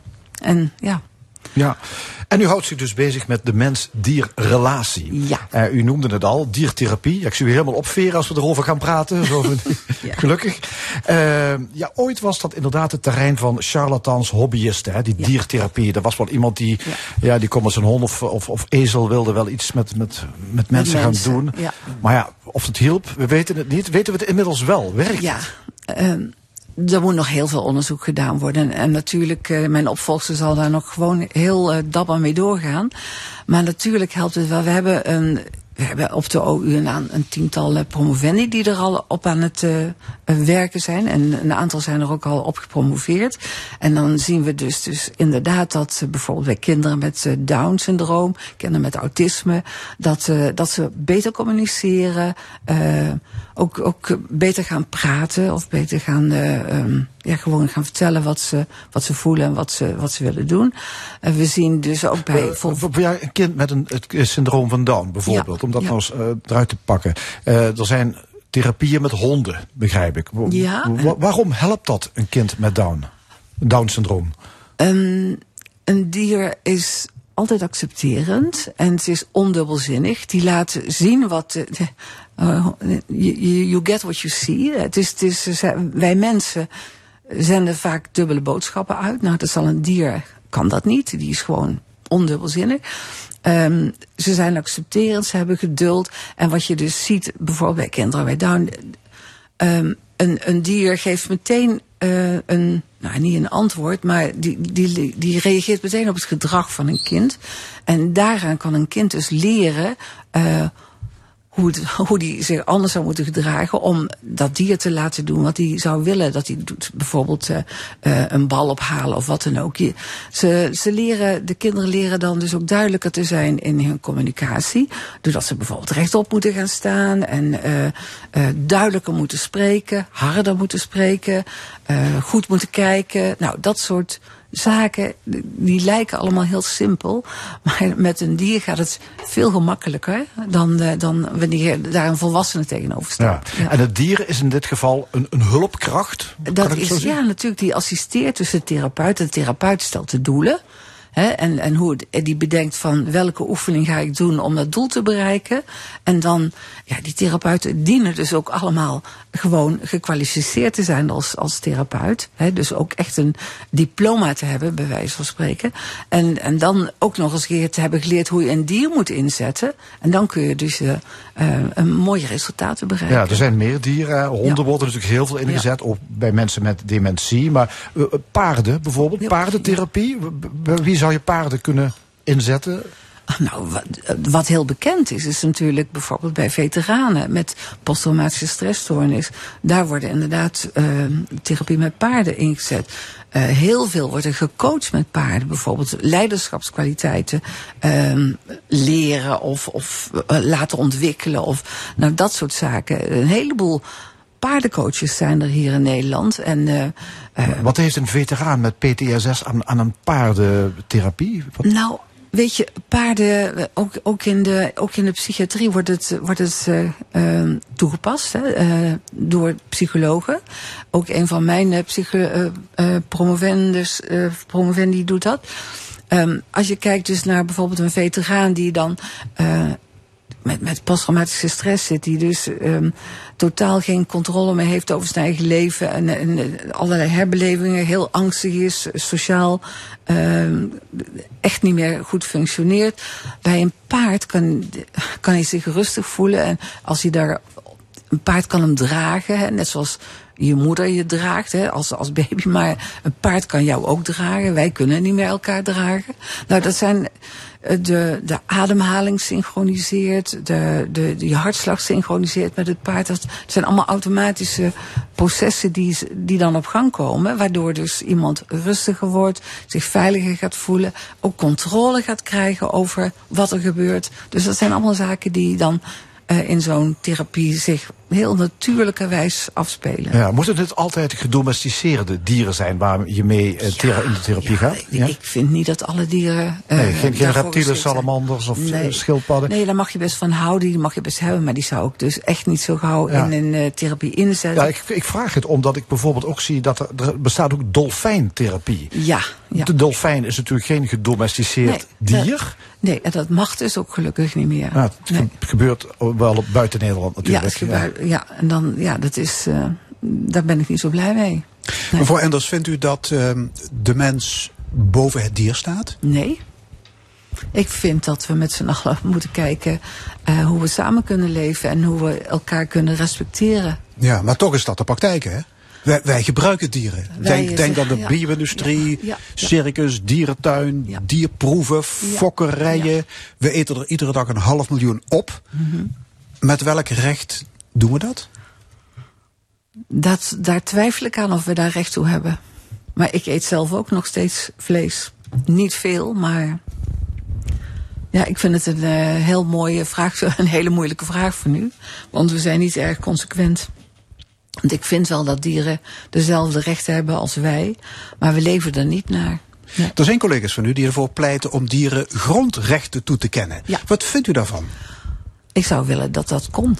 Ja, Ja. ja. dat zou heel revolutionair zijn natuurlijk. Hè? Nou, dus als je, als je het recht eh, op leven voor dieren opneemt in de grondwet... ja, dan is het afgelopen met de grootschalige slacht bijvoorbeeld. Mhm, Ja, ja. Ehm, helaas ga ik daar niet over. nee. Nee. Maar ik ben wel heel erg blij dat in mijn vakgebiedje in ieder geval nu al cursussen zijn voor mensen die dus werken met de dieren. Om de dieren eh, te laten ze vragen aan de dieren. eh, de dieren worden getraind om ja of nee te zeggen. Ja, dat klinkt misschien heel erg raar. Maar dieren die moeten het ook leuk vinden, vind ik, al, om, om hun werk te doen. Ja. Want het is gewoon werk wat Ja. we ze laten doen.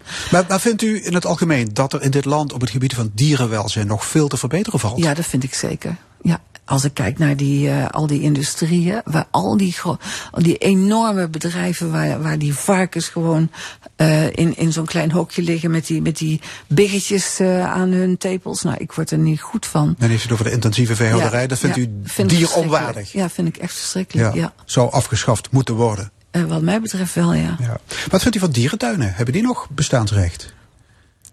Daar, daar, ik moet u zeggen, dat, daar ben ik een beetje ehm, ambivalent in. Of ambivalent, of misschien wel wat genuanceerd. Er zijn nog steeds dieren die, ehm, die aan het uitsterven zijn. En eh dierentuinen hebben tegenwoordig prachtige fokprogramma's. Waarin ze dus die diersoort in stand proberen te houden. Ja, en dan, dan zouden ze eigenlijk. eh, we hebben bijna geen ruimte meer voor die dieren. We, we hebben alles eigenlijk eh, zelf opgeslokt. Hmm. Ja, Ik, vind het, ik vind het heel lastig. Het liefste zou ik geen dierentuinen hebben. En dat dieren gewoon in het vrij, eh, vrij uit konden Ja. leven. Ja. Het is wel zo dat de wolf terug is in Nederland. Heeft u daar nog een opinie over? Ja, ik vind het geweldig. Ja. Hey, u bent nu met emeritaat. Wat, wat gaat u doen met alle vrijgekomen tijd? Nou, zoveel tijd is er niet vrijgekomen. Ik ben nog steeds president van IAHIO. Dat is International Association of Human Animal Interaction Organizations. En dat is een globale club die dus eh, allemaal bezig is met dit werk. Dus ook universiteiten, instituten, bla bla bla. En wij proberen dus echt ook die kwaliteit van ons eh, werkveld dus te verbeteren. Oké, u gaat niet opnieuw een, eh, een dierenasiel, een hondenasiel opzetten? Nee, misschien weer als vrijwilliger een keer iets doen. Nee. Hey, en uw leerstoel wordt niet opgeheven, maar die hoor, wordt ja. voortgezet met een andere hoogleraar Ja, aan het roer. Dat, dat zult u op prijs stellen. Ja, dat vind ik fantastisch. En het is een geweldige collega, professor Karen Hedegaard. Het is een geweldige, hele goede psycholoog en ook nog een hele goede eh, animal assisted interventions therapeut. Dus eh, ze heeft een kliniek ook in Basel. Dus dat, dat komt helemaal goed hier. Oké, hartelijk dank Marie-José Enders-Slegers. Dank u wel en Ja, het hoor. ga je goed. Graag gedaan, dank u. En dit is L1 met de stemming. Jos van Wersch, eh, die leest zo meteen zijn column voor. En dat doet hij na Mumford Sons met I Will Wait.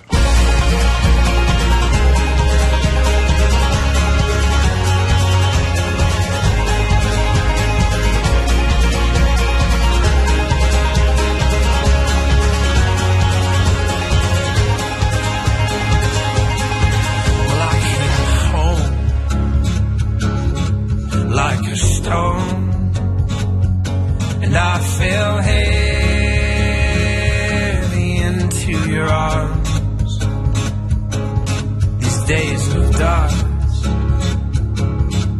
Wish we'd known will blow away with this new sun.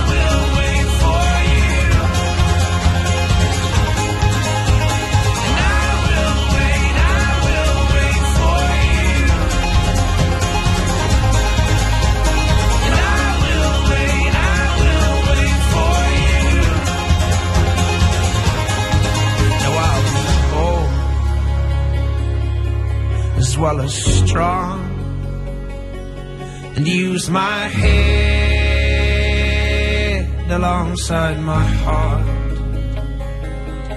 So tame my flesh and fix my eyes. A tethered mind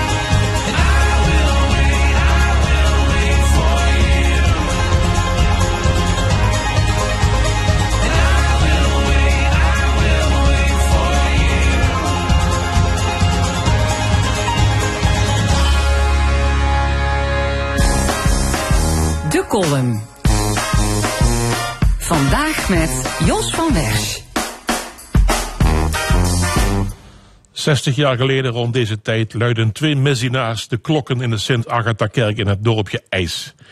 Een van hen ben ik. Pastoor Keibets vertelt ons dat een oorlog dreigt. Want er is iets met Russische raketten op Cuba. Alsof messinaars in IJs, die niet verder komen dan IJzerheide en Trentelen, weten waar Cuba ligt. Wat ik mij van die oktoberdag vooral herinner is de angst. Ik ging doodsbang de kerk uit en liep, wees geen groetjes prevelend naar huis. Ik ken Wereldoorlog 2 alleen uit de lessen van de school, boeken, films en van verhalen die mijn ouders mij vertelden. Het idee om een derde wereldoorlog als een reëel dreigingsscenario te integreren in mijn vocabulaire maakt mij angstig. Ik ben geen watje, maar knijp hem als een dode dief. Met het klimmen der jaren kruipt de vrees in mijn knoken. Gelukkig ook Mark Rutte demonstratief ontspannen. We hebben Poetins retoriek over kernwapens vaak gehoord. Het laat ons koud, zegt onze leider. Nogal gênant zeg. We dansen op een vulkaan, maar we kunnen rustig gaan slapen, zegt Rutte, Hendrikus Colijn na. Oh ja, het zou een goed teken zijn dat Poetin onder druk staat. Mij lijkt dat juist een buitengewoon alarmerend teken. Hoe groter de kans dat Oekraïne wint, hoe groter de kans dat Poetin iets irrationeels gaat doen. De demonstraties in Rusland zullen Poetin niet aan het wankelen brengen. Daarvoor zijn de protesten te klein, de demonstranten te weinig geworteld in de samenleving en ook van de binnenkant is er amper gevaar voor Poetin. Meer wapens, meer sancties, verder komen we niet. En dus is er tot nader order ook in Limburg niets aan de hand. Bij kasteel Hoensbroek gaat vanmiddag de luchtballonnen omhoog. In Maastricht zoeken de Tempeliers een jubileumprins. In Zevenum gooit Toverland er vier nieuwe attracties tegenaan. Alsof er al die dertig van die krengen daar staan. En in Kerkrade vieren Jo en Corrie dit weekend hun diamanten bruiloft. En ik, de angsthaas, mag denken dat de wereld op weg is naar iets huiveringwekkends. De column van Jos van Wersch. We gaan naar het discussiepanel. Zit hier aan tafel. Drie opiniemakers bespreken het nieuws van deze week. Vandaag onder andere over het dalende vertrouwen in de politiek. Ik heet van harte welkom Jacqueline Alen, Armo Leenaars en Luc Wienans. Ja, welkom alle drie. Eh, het was de week van Prinsjesdag en de algemene beschouwingen. Hebben jullie ervan genoten? Jacqueline Alen? Eh, nou, genoten. Ik heb er niet veel van meegekregen, eerlijk gezegd. Want ik had zelf een hele drukke week eh, als wethouder met eh, heftige discussies. eh. dus ik heb het wel eh, naar de rand nog nagekeken. Oké, en wie zelf wel? Wie heeft uren kijken. voor de televisie de debatten gevolgd? Luc Wienans? Nee, geen uren, maar ik heb het wel inderdaad eh, met vlagen gevolgd. En eh, wat mij vooral opviel, was dat je ziet dat er twintig partijen inmiddels zijn. Eh, allemaal relatief kleine partijen inmiddels. Er zijn eigenlijk geen grote partijen meer. En wat je ziet is dat die vooral bezig zijn met dat eigen belang, het eigen idee. En niet meer met dat algemeen belang. En dan kijk ik ernaar en denk ik, waar is dat mooie Rijnlands model gebleven? eh, waar wij ooit groot mee geworden zijn. Eh, het lijkt nu ja, eenmans BV's geworden. Ja, maar goed, al die twintig fracties hebben natuurlijk allemaal een eigen idee van wat het algemeen belang is. Nou, dat is het probleem toch? het- het Wat- wat, lastige- wat is het algemeen belang? Het, algemeen belang is natuurlijk dat je eh, partijen in de Kamer hebt die het niet alleen over één onderwerp kunnen hebben, maar die ook deskundig zijn. Bijvoorbeeld over defensie, of als het over de inflatie gaat, of over de huisvesting, of over vluchtelingen. Eh, partijen moeten daarvoor klaar zijn. En inmiddels zijn de partijen zo klein dat ze niet meer in staat zijn om professionele krachten aan te leveren van onderop. eh, echt een, een verhaal te kunnen houden. En ook die afweging binnen de partij, binnen grote partijen, te maken vooraf van wat vinden wij nou het algemeen belang. De discussie beperkt zich tot een aantal mensen die eh, het geluid bepalen eh, met heel veel gekrakeel. En niet met een doorgrond verhaal van hoe je nou echt het algemeen belang kunt vertegenwoordigen. En dat vind ik zorgelijk. Te meer ook omdat ik zie dat er een heel groot verschil ontstaat tussen de minister die vaak heel veel vakkennis heeft, veel ambtenaren achter zich heeft, en een Tweede Kamer die eigenlijk niet meer kan volgen van wat daar precies allemaal in dat ministerie Oh ja, gebeurt. is dat zo? Ja, dat gevoel heb ik Jacqueline ook. Alen? Ja, het gaat, het gaat volgens mij ook, ook meer inderdaad hun eigen verhaal en niet meer op de inhoud. Het is eh, veel, ja, vind ik, eh, sommige partijen stennismakerij, eh, eh, ja, onrust zaaien. En, en dat, eh, dat kunnen we echt niet gebruiken. We moeten daar met z'n allen de schouders onder zetten om alle vraagstukken, alle problemen die we op dit moment hebben, eh, op te lossen. Armo Leenaars, je bent historicus. Wat is jou opgevallen aan die algemene politieke beschouwingen afgelopen Nou, week? eh, mij is opgevallen eh Farid eh eh, Azarkan, die een eh, interventie pleegde. Omdat Van- ja, van Denk? van Denk. Eh, weliswaar een kleine partij, maar hij, eh, hij maakte zich enorm boos over het elk jaar eh bashen van moslims.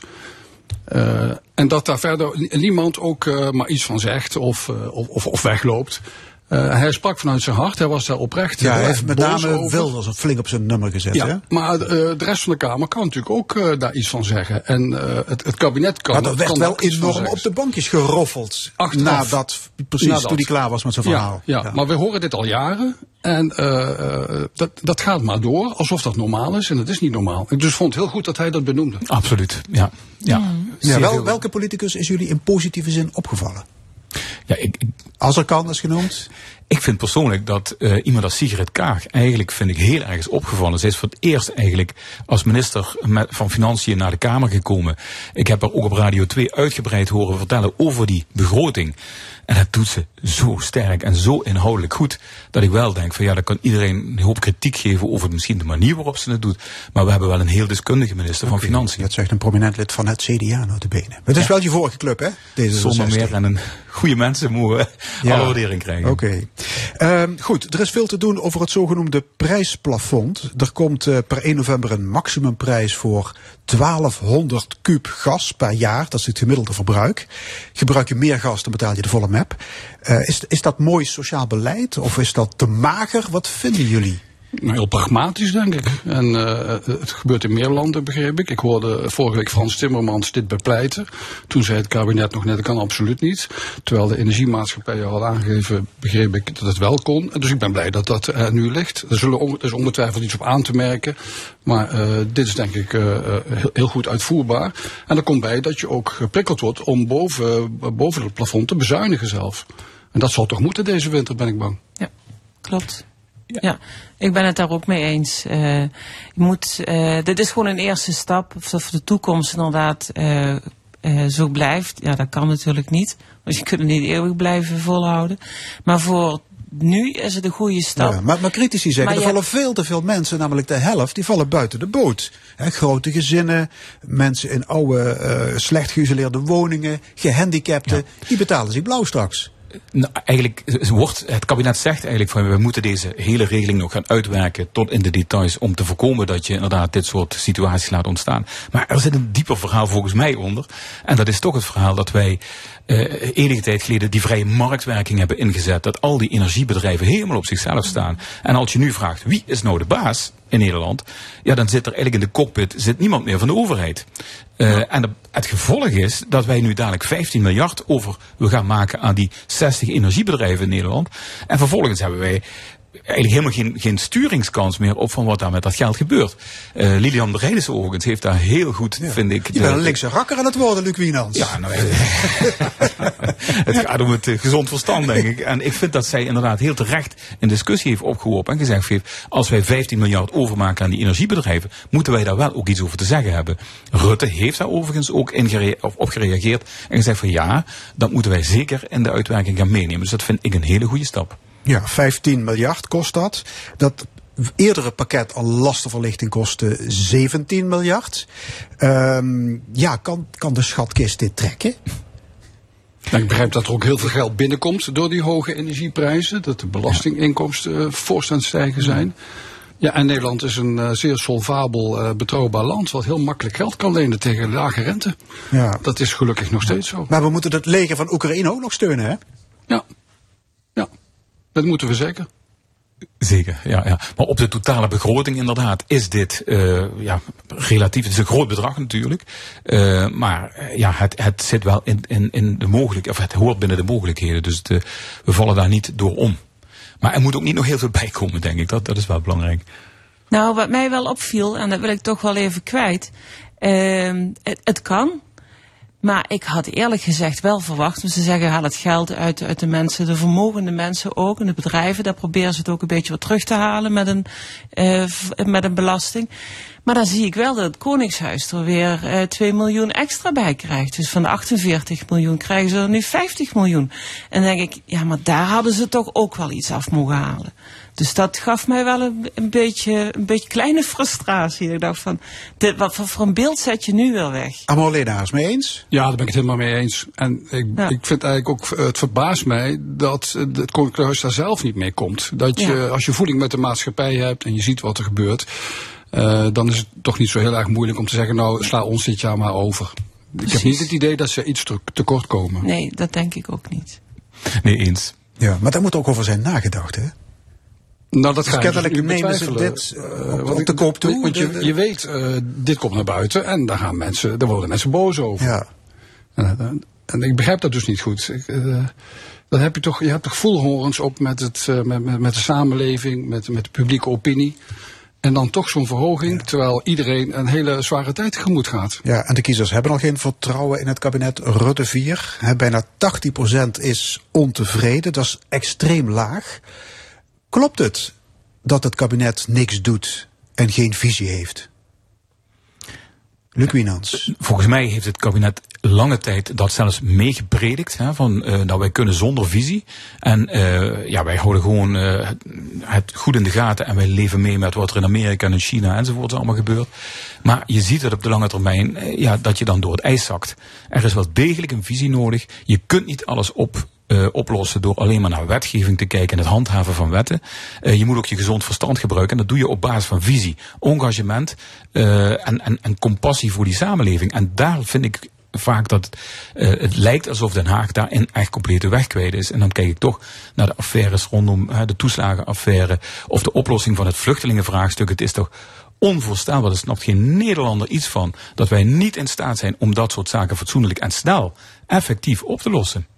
Jacqueline, klopt het dat het Ja. kabinet niks doet? Of zitten we dat met z'n allen ons allemaal aan te praten? Nee, ze zullen echt wel wat doen. Maar ik denk dat we het ons met z'n allen heel moeilijk hebben gemaakt. Met alle regeltjes en, en subsidies. En dan van de andere kant weer een andere belasting. En we hebben er een heel lastig systeem van gemaakt om eh, alert en vlug op iets te kunnen reageren.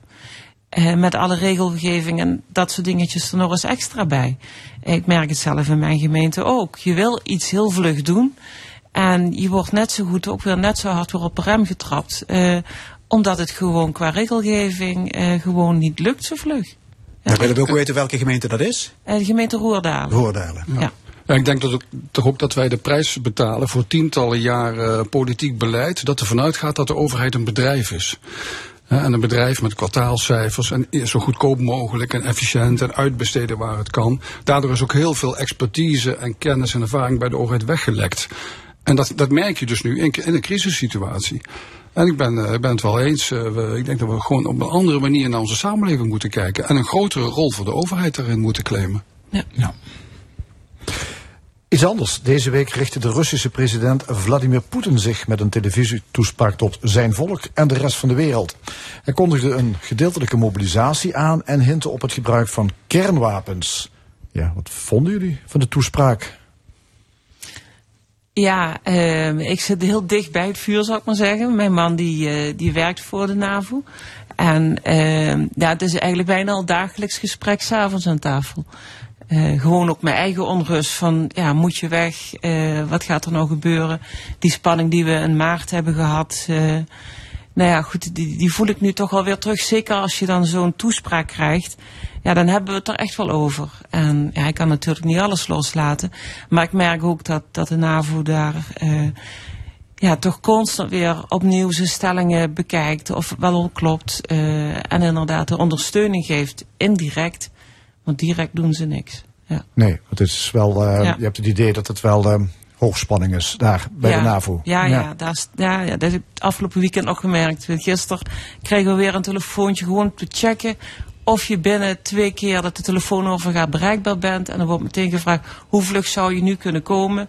En dan moet je dus de tijd aangeven. Dus moet aangeven waar ze zit en hoe lang, dat je hoe lang je het erover doet om op de basis te komen. En dat soort checks, ja, die worden steeds vaker gedaan. Omdat ze toch weten van nou, wij moeten de mensen wel echt eh, klaar hebben staan. Dus weten eh, dat we ook heel vlug kunnen reageren als er echt iets is. Dus je man is echt bang dat hij wordt, dat nee, hij wordt is- opgeroepen? nee, mijn Oh. man is, mijn, mijn man is niet bang. Die, Ja, het is zijn eh, werk natuurlijk. Ja, bedoel, dat is zijn werk. En hij zegt, ehm, ja, eh, je hoeft niet bang te zijn. Zij hebben alleen maar oude troep. Maar dat is ook inderdaad ja, Ja. Wat, wat hij roept vanuit zijn positie. En hij zegt van ja, wij zijn zo sterk tegenover hem. Maar ze willen geen oorlog. En dat is het juist. Je, je probeert iedere keer weer, weer echte problemen te voorkomen. En dat is eigenlijk veel moeilijker als dat je gewoon heel hard ingrijpt. Maar wie wil dat? Niemand wil dat. Ja. Luc Wienans? Ja, goed, de dreiging is inderdaad, denk ik, eh, heel voelbaar. En als je dat optelt bij de problemen waar we het zojuist ook over hadden, en, die, en dan zorgt dat toch voor een, een, onrust ook in de samenleving van waar gaat dit dan naartoe? En dan zie je soms, vind ik dat ook in Nederland, als je naar die discussie in het parlement afgelopen week kijkt, dan lijkt het wel alsof Nederland ook op zichzelf eh, wel alles kan besturen. Terwijl je natuurlijk hartstikke afhankelijk bent geworden van wat er in Europa gebeurt, wat er wereldwijd gebeurt. En die gasprijs heeft natuurlijk alles te maken met die oorlog in Oekraïne. Eh, kortom, er zal, en, en dat hoop ik ook heel erg, toch een soort game changer bedacht moeten worden door een aantal knappe koppen eh, die in staat zijn om met Poetin aan tafel te komen, om hem duidelijk te maken dat dit eh, de weg naar de afgrond is. Eh, en en Poetin lijkt daar op dit moment door niemand in geremd te worden. Misschien dadelijk een klein beetje door de eigen bevolking, maar ook die worden natuurlijk systematisch opgepakt en, en, en weggebracht. Eh vreselijk ook om te zien. Tegelijkertijd denk ik weer van ja, het Westen, eh, kijk daar nou eens naar. Dit willen wij toch niet. Dus koester ook die democratie. Eh, Span je eens in om die democratie te waarderen. En draag daar aan wij aan die democratie. Eh, Dat is wel eens wat door mij heen gaat als ik naar die beelden kijk. Ja, za- zagen we een kat in het nauw, die toespraak van Poetin? Ja, ja, ik denk het wel. Ja. Eh, ik heb ook het idee dat eh, eh, Poet- Poetin heeft zich volgens mij enorm vergist met die invasie in de Oekraïne en alles wat er daarna gebeurd is. Want wat hij heeft bereikt is eigenlijk, denk ik, het tegenovergestelde van wat hij voor ogen had. Inmiddels is de NAVO veel sterker en eensgezinder dan ooit. De Europese Unie heeft zich verenigd. Hongarije is een uitzondering, maar dat is maar een klein land. Maar is veel meer bezig met, met geopolitiek en met het verdedigen van de Europese belangen. Ehm, eh, de Russische economie, ik heb het nog eens opgezocht, die, is, eh, die was eh, ongeveer even groot als die van de Benelux. Nou, dat wordt, dat wordt er niet beter op. En eh, gas- en olie-export eh, is enorm teruggelopen, dus er komt ook veel minder geld binnen. Ja, ik denk dat dat een soort, eh, ja, soort dat is een doodlopende weg. Maar, maar goed, het kan, een kat in het nauw maakt rare sprongen Ja. natuurlijk. Dus wat, wat, wat moeten we hiervan verwachten? Ja, dat, dat blijft inderdaad hartstikke spannend. En daarom denk ik ook van dat het zo mooi zou zijn als er een gamechanger eh zou zijn. En ja, niet, niet dat het werkt, maar ik heb wel eens gedacht, waar zijn nou de grote der aarde? Vroeger had je toch een aantal van die figuren. En, nu denk ik wel eens van mensen als een Obama of een Angela Merkel. Mensen die toch in de wereld enorme prestige hebben. Eh, zou het nou geen idee zijn om te zorgen, want je zult aan tafel moeten. Je kunt dit niet blijven oplossen met, met wapens en nog meer wapens. Eh, er moet gesproken worden met elkaar. En daar zou ik eigenlijk op het allerhoogste niveau willen stimuleren dat er eh, vanuit de diplomatie gewerkt wordt aan oplossingen. Ja, Rutte, of eh, Poetin hint zelfs op het gebruik van tactische kernwapens. Maar, dat wilde ik zeggen, Mark Rutte reageerde daar erg heel laconiek op deze week. Hij zei, nou, moet je allemaal niet zo serieus nemen. Eh, is, dat, ja, is dat om ons allemaal rustig, eh, een rustige nacht te wensen? Ik denk het wel. Ja, ja want eh, die invasie op 24 februari, die zag niemand aankomen. We zagen troepenbewegingen. Nou, de Amerikanen hebben er wel voor Amerikanen gewaarschuwd, hebben gewaarschuwd, maar ik, eh, wij, wij, wij namen dat toch niet heel erg serieus. Van dat kan niet waar zijn. Op een gegeven moment kwamen er ook beelden dat ze weer aan het terugtrekken waren. Dat het het einde was van de oefening. En het is wel gebeurd. En goed, zijn de invasie van de Krim hebben we ook niet serieus genomen in 2014. Nee, nee dus a- terugkijkend kun je zeggen, we hebben Ja. heel veel signalen gemist. Of we wilden het niet zien. Ja. Het is maar net hoe je het eh, bekijkt. Maar dit zijn signalen die Poetin wel afgeeft. En daar reageert een minister-president dan eigenlijk een beetje schouderophalend op. Nou, ik denk dat de NAVO dit heel serieus neemt. Ja, ja, dat nemen ze inderdaad heel. Maar ze hadden het al, ja, ze hebben het al serieus genomen. Eigenlijk, dus wat dat betreft, ja, het is gewoon, ja, alles staat in stelling. Ja, Maar, maar, ja. ja. goed, meer gaan zij nu op dit moment niet doen. Nee, nee. Maar eh, ze nemen hem echt wel serieus. Ja, Maar als je terugkijkt inderdaad naar de discussie over eh, het budget voor defensie bijvoorbeeld, voor de defensiebegroting omhoog te brengen. Volgens mij is het pas een jaar of twee jaar geleden dat we daar eens serieus aan zijn gaan denken. En dat is natuurlijk ook ja, toch wel een ding. Hè? Die, die NAVO is ontzettend belangrijk en heel waardevol. Eh, maar we hadden daar toch wel wat meer in mogen investeren in de afgelopen eh, 10, 15 jaar. En we hebben toch gedacht dat een type oorlog zoals we die nu zien, eh, ja, dat hadden we eigenlijk niet meer voor mogelijk Ja, gehouden. ja, Jan Paternotte van D66 heeft deze week weer gepleit voor nog meer steun hè, aan, aan de Oekraïne. En wat zei Caroline van der Plas van de BBB? Niks daarvan. Denk aan de gestegen energieprijzen. Ja, precies. Maar het een hangt natuurlijk hartstikke met het andere samen. Ja, precies. En, Ja. eh, dus, dus ja, het is een heel kortzichtig idee om te denken dat we buiten die oorlog het in Nederland wel zelf even kunnen Nee, oké, oplossen. maar zal dat niet. draagvlak begint dan niet een beetje te kantelen? Krijgen we dadelijk ook Praagse toestanden? Nou, daar heb je dus politici voor nodig die het, die het belang hiervan eh, bij de bevolking onder de aandacht brengen. En dan zijn we eigenlijk ook weer terug bij de algemene politieke beschouwingen. Want dan zou je dus graag een, een, een verhaal willen over hoe staan we ervoor in Europa, in de wereld. En eh, hoe belangrijk is het dat we dit doen en waarom doen we dit? Ja. Je kunt het natuurlijk hebben over, eh, over maatregelen en, en een onsje meer of, of, of een pondje minder. Maar je hebt een groter verhaal nodig. Dat, Luc zei dat net ook. Ja, en, en, en ben tegenwoordig weer terug in het onderwijs. En ik merk gewoon van ja, daar moet het volgens mij wel beginnen. En ik merk gewoon ook in de klas dat er heel veel achterstand is eh, op het gebied van hoe zit Europa nou in elkaar? Hoe zit onze staatsinrichting in elkaar? En eh, ja, dat zorgt er wel voor dat die beelden soms heel ver uit elkaar kunnen lopen van, van wat ja, de goede ervan vindt en denkt. En zo van, nou, dat kunnen we wel zelf oplossen. Maar in werkelijkheid zijn we al zoveel stappen verder. En, en moet je er dus ook echt, eh, je moet je uitkijken eh, ja, dat er niet een tweedeling komt van mensen die ja, met dat bestuur maar steeds verder doordraven. En een hele grote groep die eigenlijk niet meer kan volgen van hoe die eh, globalisering, hoe dat eigenlijk in elkaar zit. Ja, onze columnist van dienst was tamelijk verontrustend in zijn column. Hoe is jullie gevoel?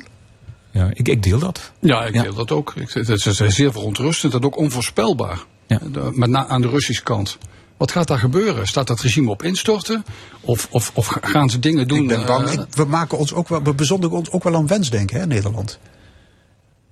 Dat Poetin al half is opgestapt, dat de Ja, Oek- nou, Oekraïnse leger eh, aan, aan de winnende hand is en, en de we hebben ons de afgelopen jaren toch enorm vergist in wat daar gebeurt. Dus ik zou daar niet eh, al te gerust op zijn.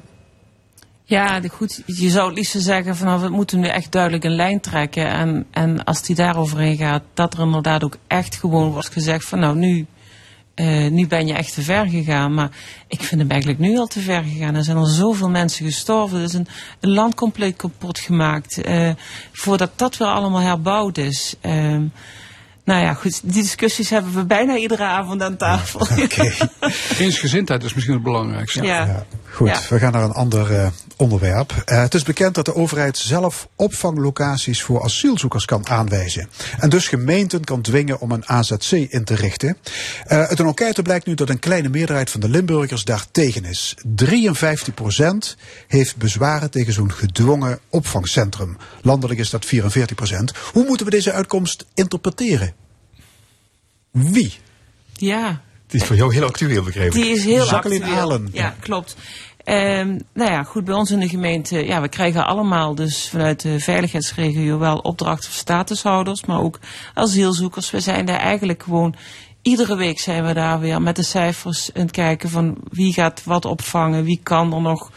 En eh, ik merk van mijn eigen gemeente, eh, we hadden, we hebben helemaal geen gebouwen die we er zomaar voor in kunnen zetten. En eh, dan ga je dus meteen, echt, ik ben 19 april beëdigd, maar die dag hebben we meteen ook gezegd, we moeten iets van tijdelijke huisvesting nu gaan maken. En we hadden besloten om, dat, om ook die vaart erin te kunnen houden, om dan in iedere kern, zes dorpen, Roerdalen, iedere kern eh, tien huizen neer te zetten, tijdelijke huisvesting, dus voor 10 tot 15 jaar. Sorry. En ehm om daarmee niet alleen maar statushouders, maar ook onze eigen spoedzoekers. Gewoon, we hebben gewoon een probleem huisvesting op dit moment. Niet alleen maar voor alles wat erbij komt en, en nieuwe Nederlanders en, en, en eh, eh, vluchtelingen, maar ook onze eigen mensen die inderdaad geen huis meer hebben. En we proberen dat zo op te lossen. Maar we hebben nog steeds niks staan, terwijl we eigenlijk hadden verwacht dat we dat nu eh, vorige maand hadden staan. Gewoon omdat je tegen heel veel problemen aanloopt. Ja, maar goed, maar de overheid Ja. kan het dwingend opleggen. Maar, Maar, dan zeggen ja. 53% van de Limburgers, zo'n gedwongen opvangcentrum willen wij niet. Ja. Is dat Haagse, anti-Haagse bemoeizucht, Luc Wienans? Nee, ik, ik, kan mij voorstellen... Denken we dat we dat zelf beter kunnen regelen? Of wat zit hierachter, achter Ja. dat cijfer? Ja, nou ja, ik, ik denk dat bij heel veel Nederlanders bijna eh, direct een soort van weerstand ontstaat als iemand zegt van en jij moet en jij zult. Eh, sterker nog, eigenlijk is het veel beter als je draagvlak opbouwt van onderop. En iedere burgemeester die daarmee bezig is geweest, die weet dat het altijd begint met weerstand. En iedere burgemeester in Nederland weet inmiddels ook dat op het moment dat het AZC sluit, dat de halve buurt naar je toe komt en zegt van wat jammer nou, het liep nou net Ja. goed. En dat, het, dat, dat, dat is eh, al honderd keer zo voorgekomen. Dus kortom, eh, er is enerzijds koudwatervrees tegen die opvang, maar er is al helemaal een weerstand als iets gedwongen wordt opgelegd. ja, maar het kan ook worden uitgeleid als Limburgers, zie je wel, zijn tegen opvang van asielzoekers in de dat, provincie. eh, dat is zeker niet waar. Eh, Limburg heeft in de afgelopen jaren echt eh, bovenaan gestaan in de top 10 van opvang. eh, als het gaat om, om het opvangen van asielzoekers. Zel- Zelfs nog meer als bijvoorbeeld in Zuid-Holland of in Noord-Holland. Dat zou je andersom verwachten. Maar het is heel vaak dat in de provincie de COA-locaties liggen. Eh, en dat gaat over het algemeen ook heel goed. Omdat soms de cohesie, en dan kijk ik bijvoorbeeld ook naar Roerdalen, dat zal dan niet anders zijn. Er is denk ik sprake van een, grote cohesie. Op het moment dat je op maat opvang organiseert, ook in Roerdalen, weet ik bijna zeker dat uiteindelijk een bevolking eh, dat weet te omarmen. En, en, eh, maar je moet het wel met heel veel energie, daarom groot respect voor hoe jullie dat doen, Ja. eh, dat jullie het zo oppakken. Je hebt er verstand van, want je was voorheen ketenregisseur Ketenregisseur. opvang vluchtelingen. Inderdaad, ja. Ja. Ja, en het gaat meest, bij ons is het in de gemeente discussie van waar. Dus alle mensen willen wel. Dus, dus vind het goed en dat we, dat we onze bijdrage daaraan ook beleveren. Maar het gaat bij ons vooral nu met name de discussie waar. Oké. Nou goed, Oekraïners die worden, Ja. die worden zelfs in huis genomen. Ja. Ik heb de indruk dat Somaliërs en Irakezen en Afghanen dat dat allemaal een stuk Ja, dat dat lastiger ligt. Maar dat is dus niet. Jullie, jullie zeggen dat is niet zo. Nou, eh, de nuance is zeker dat dat complexer is. Hè. Eh, De, de Oekraïners, daar zit toch heel veel verwantschap ook in cultuur en, en in, in gebruiken en tradities. Dus dat is absoluut een stuk makkelijker. Voor veel mensen is de oorlog in Oekraïne sprekend. En dat zien ze iedere dag op televisie. Eh, ja, mensen die uit Somalië komen, die komen natuurlijk uit een compleet andere cultuur. Andere gebruiken, andere tradities. Dus dat is complexer als je dat wil doen. Tegelijkertijd weten we dat als je het goed doet, het proces in de keten fatsoenlijk laat verlopen, dat ook die mensen goed kunnen integreren en heel goed kunnen meedoen in Ja. onze samenleving. Maar goed, die keten is nu een puinzooi. Hè, de, de, de IND heeft te maken met een enorme achterstand. Ja. Eh, de Vluchtelingenwerk Nederland spreekt van een tikkende tijdbom. Hoe moet dat? Ja. ik heb ook het idee dat de, discussie, dat de discussie verstoord wordt door, eh, door de, wat dan heet die veilige landers. Dat is een paar procent. Ja. En die, eh, die ma- maken dus geen kans op, eh, op, op een visum of een verblijf. En die, eh, ja, die verpesten de boel eigenlijk hè, door wangedrag. En dat wordt nu aangepakt, eh, begrijp ik. Maar ik heb nog eens het idee dat dat onderscheid in de publieke opinie niet heel erg helder is. En dat zou wel helpen als we dat duidelijk zeggen. Want dat 3, 4 procent geloof ik, daar hebben we het dan over. Het gaat over een relatief kleine groep, maar waar heel veel overlast Ja. door wordt veroorzaakt. En Ja. die mensen moet je echt stevig kunnen aanpakken. Want die maken het natuurlijk, die verpesten het hele verhaal voor de mensen die echt op zoek zijn naar een, een plek om veiligheid. Ja. Eh, ja. Ja. Tot slot eh, van de uitzending nog eh, even een unicum. Het Nederlandse kabinet stapte namelijk eensgezind op toen Tweede Kamerlid Thierry Baudet van Forum voor Democratie het woord voerde afgelopen week. Aanleiding waren zijn beschuldigingen dat minister Sigrid Kaag een spion zou zijn van een buitenlandse dienst. Ja, was dit slim om eh, van het kabinet om op te stappen, eensgezind? Ja, Ja, volgens mij heeft hij het erom gedaan. Dat is het allereerste. Hij, hij heeft Hij wilde deze aandacht begint krijgen. hierover tijdens een, een begrotingsbehandeling? Het is gewoon een begrotingsbehandeling. En dat zeg ik ook. Ik mis gewoon de discussies en de inhoud. En ik, ik denk, en jammer dat we het er dan nu ook weer over hebben. Hij heeft gewoon een podium gezocht Ja, we hebben ook zichzelf. lang over En- gesproken en, of het eh, überhaupt zouden moeten doen. stellen. Ja. ja, precies. Volgens mij, ehm, ja, jammer dat ze ze weggelopen. Eigenlijk hadden ze maar maar gewoon zijn verhaaltje moeten laten doen. En dan niet te veel rugterheid aan geven. Ook de media niet. En dan was het wat makkelijker weggewaaid als nu. Iedere keer als we het is, hebben. ja, maar de vraag is, hoe ver moet je gaan Ja. eh, in de uitlatingen van een populistische politicus die dit soort wachtal uitslaat? Hè? Kun, je dan, kun je alles over je heen laten gaan? Nee, zeker niet. Ik denk ook dat eh, de voorzitter in dit geval had moeten ingrijpen. hè. In Ja. de zin van, eh, be- bedoelt u nou dat eh, de minister een spion is? Dan lijkt me dat buiten de orde en dan ontneem ik u het woord. Dat, volgens mij zijn er ook regels, procedures in de Tweede Kamer over wat je wel en wat je niet moet zeggen. Daar zijn grenzen aan. en die moet een voorzitter bewaken.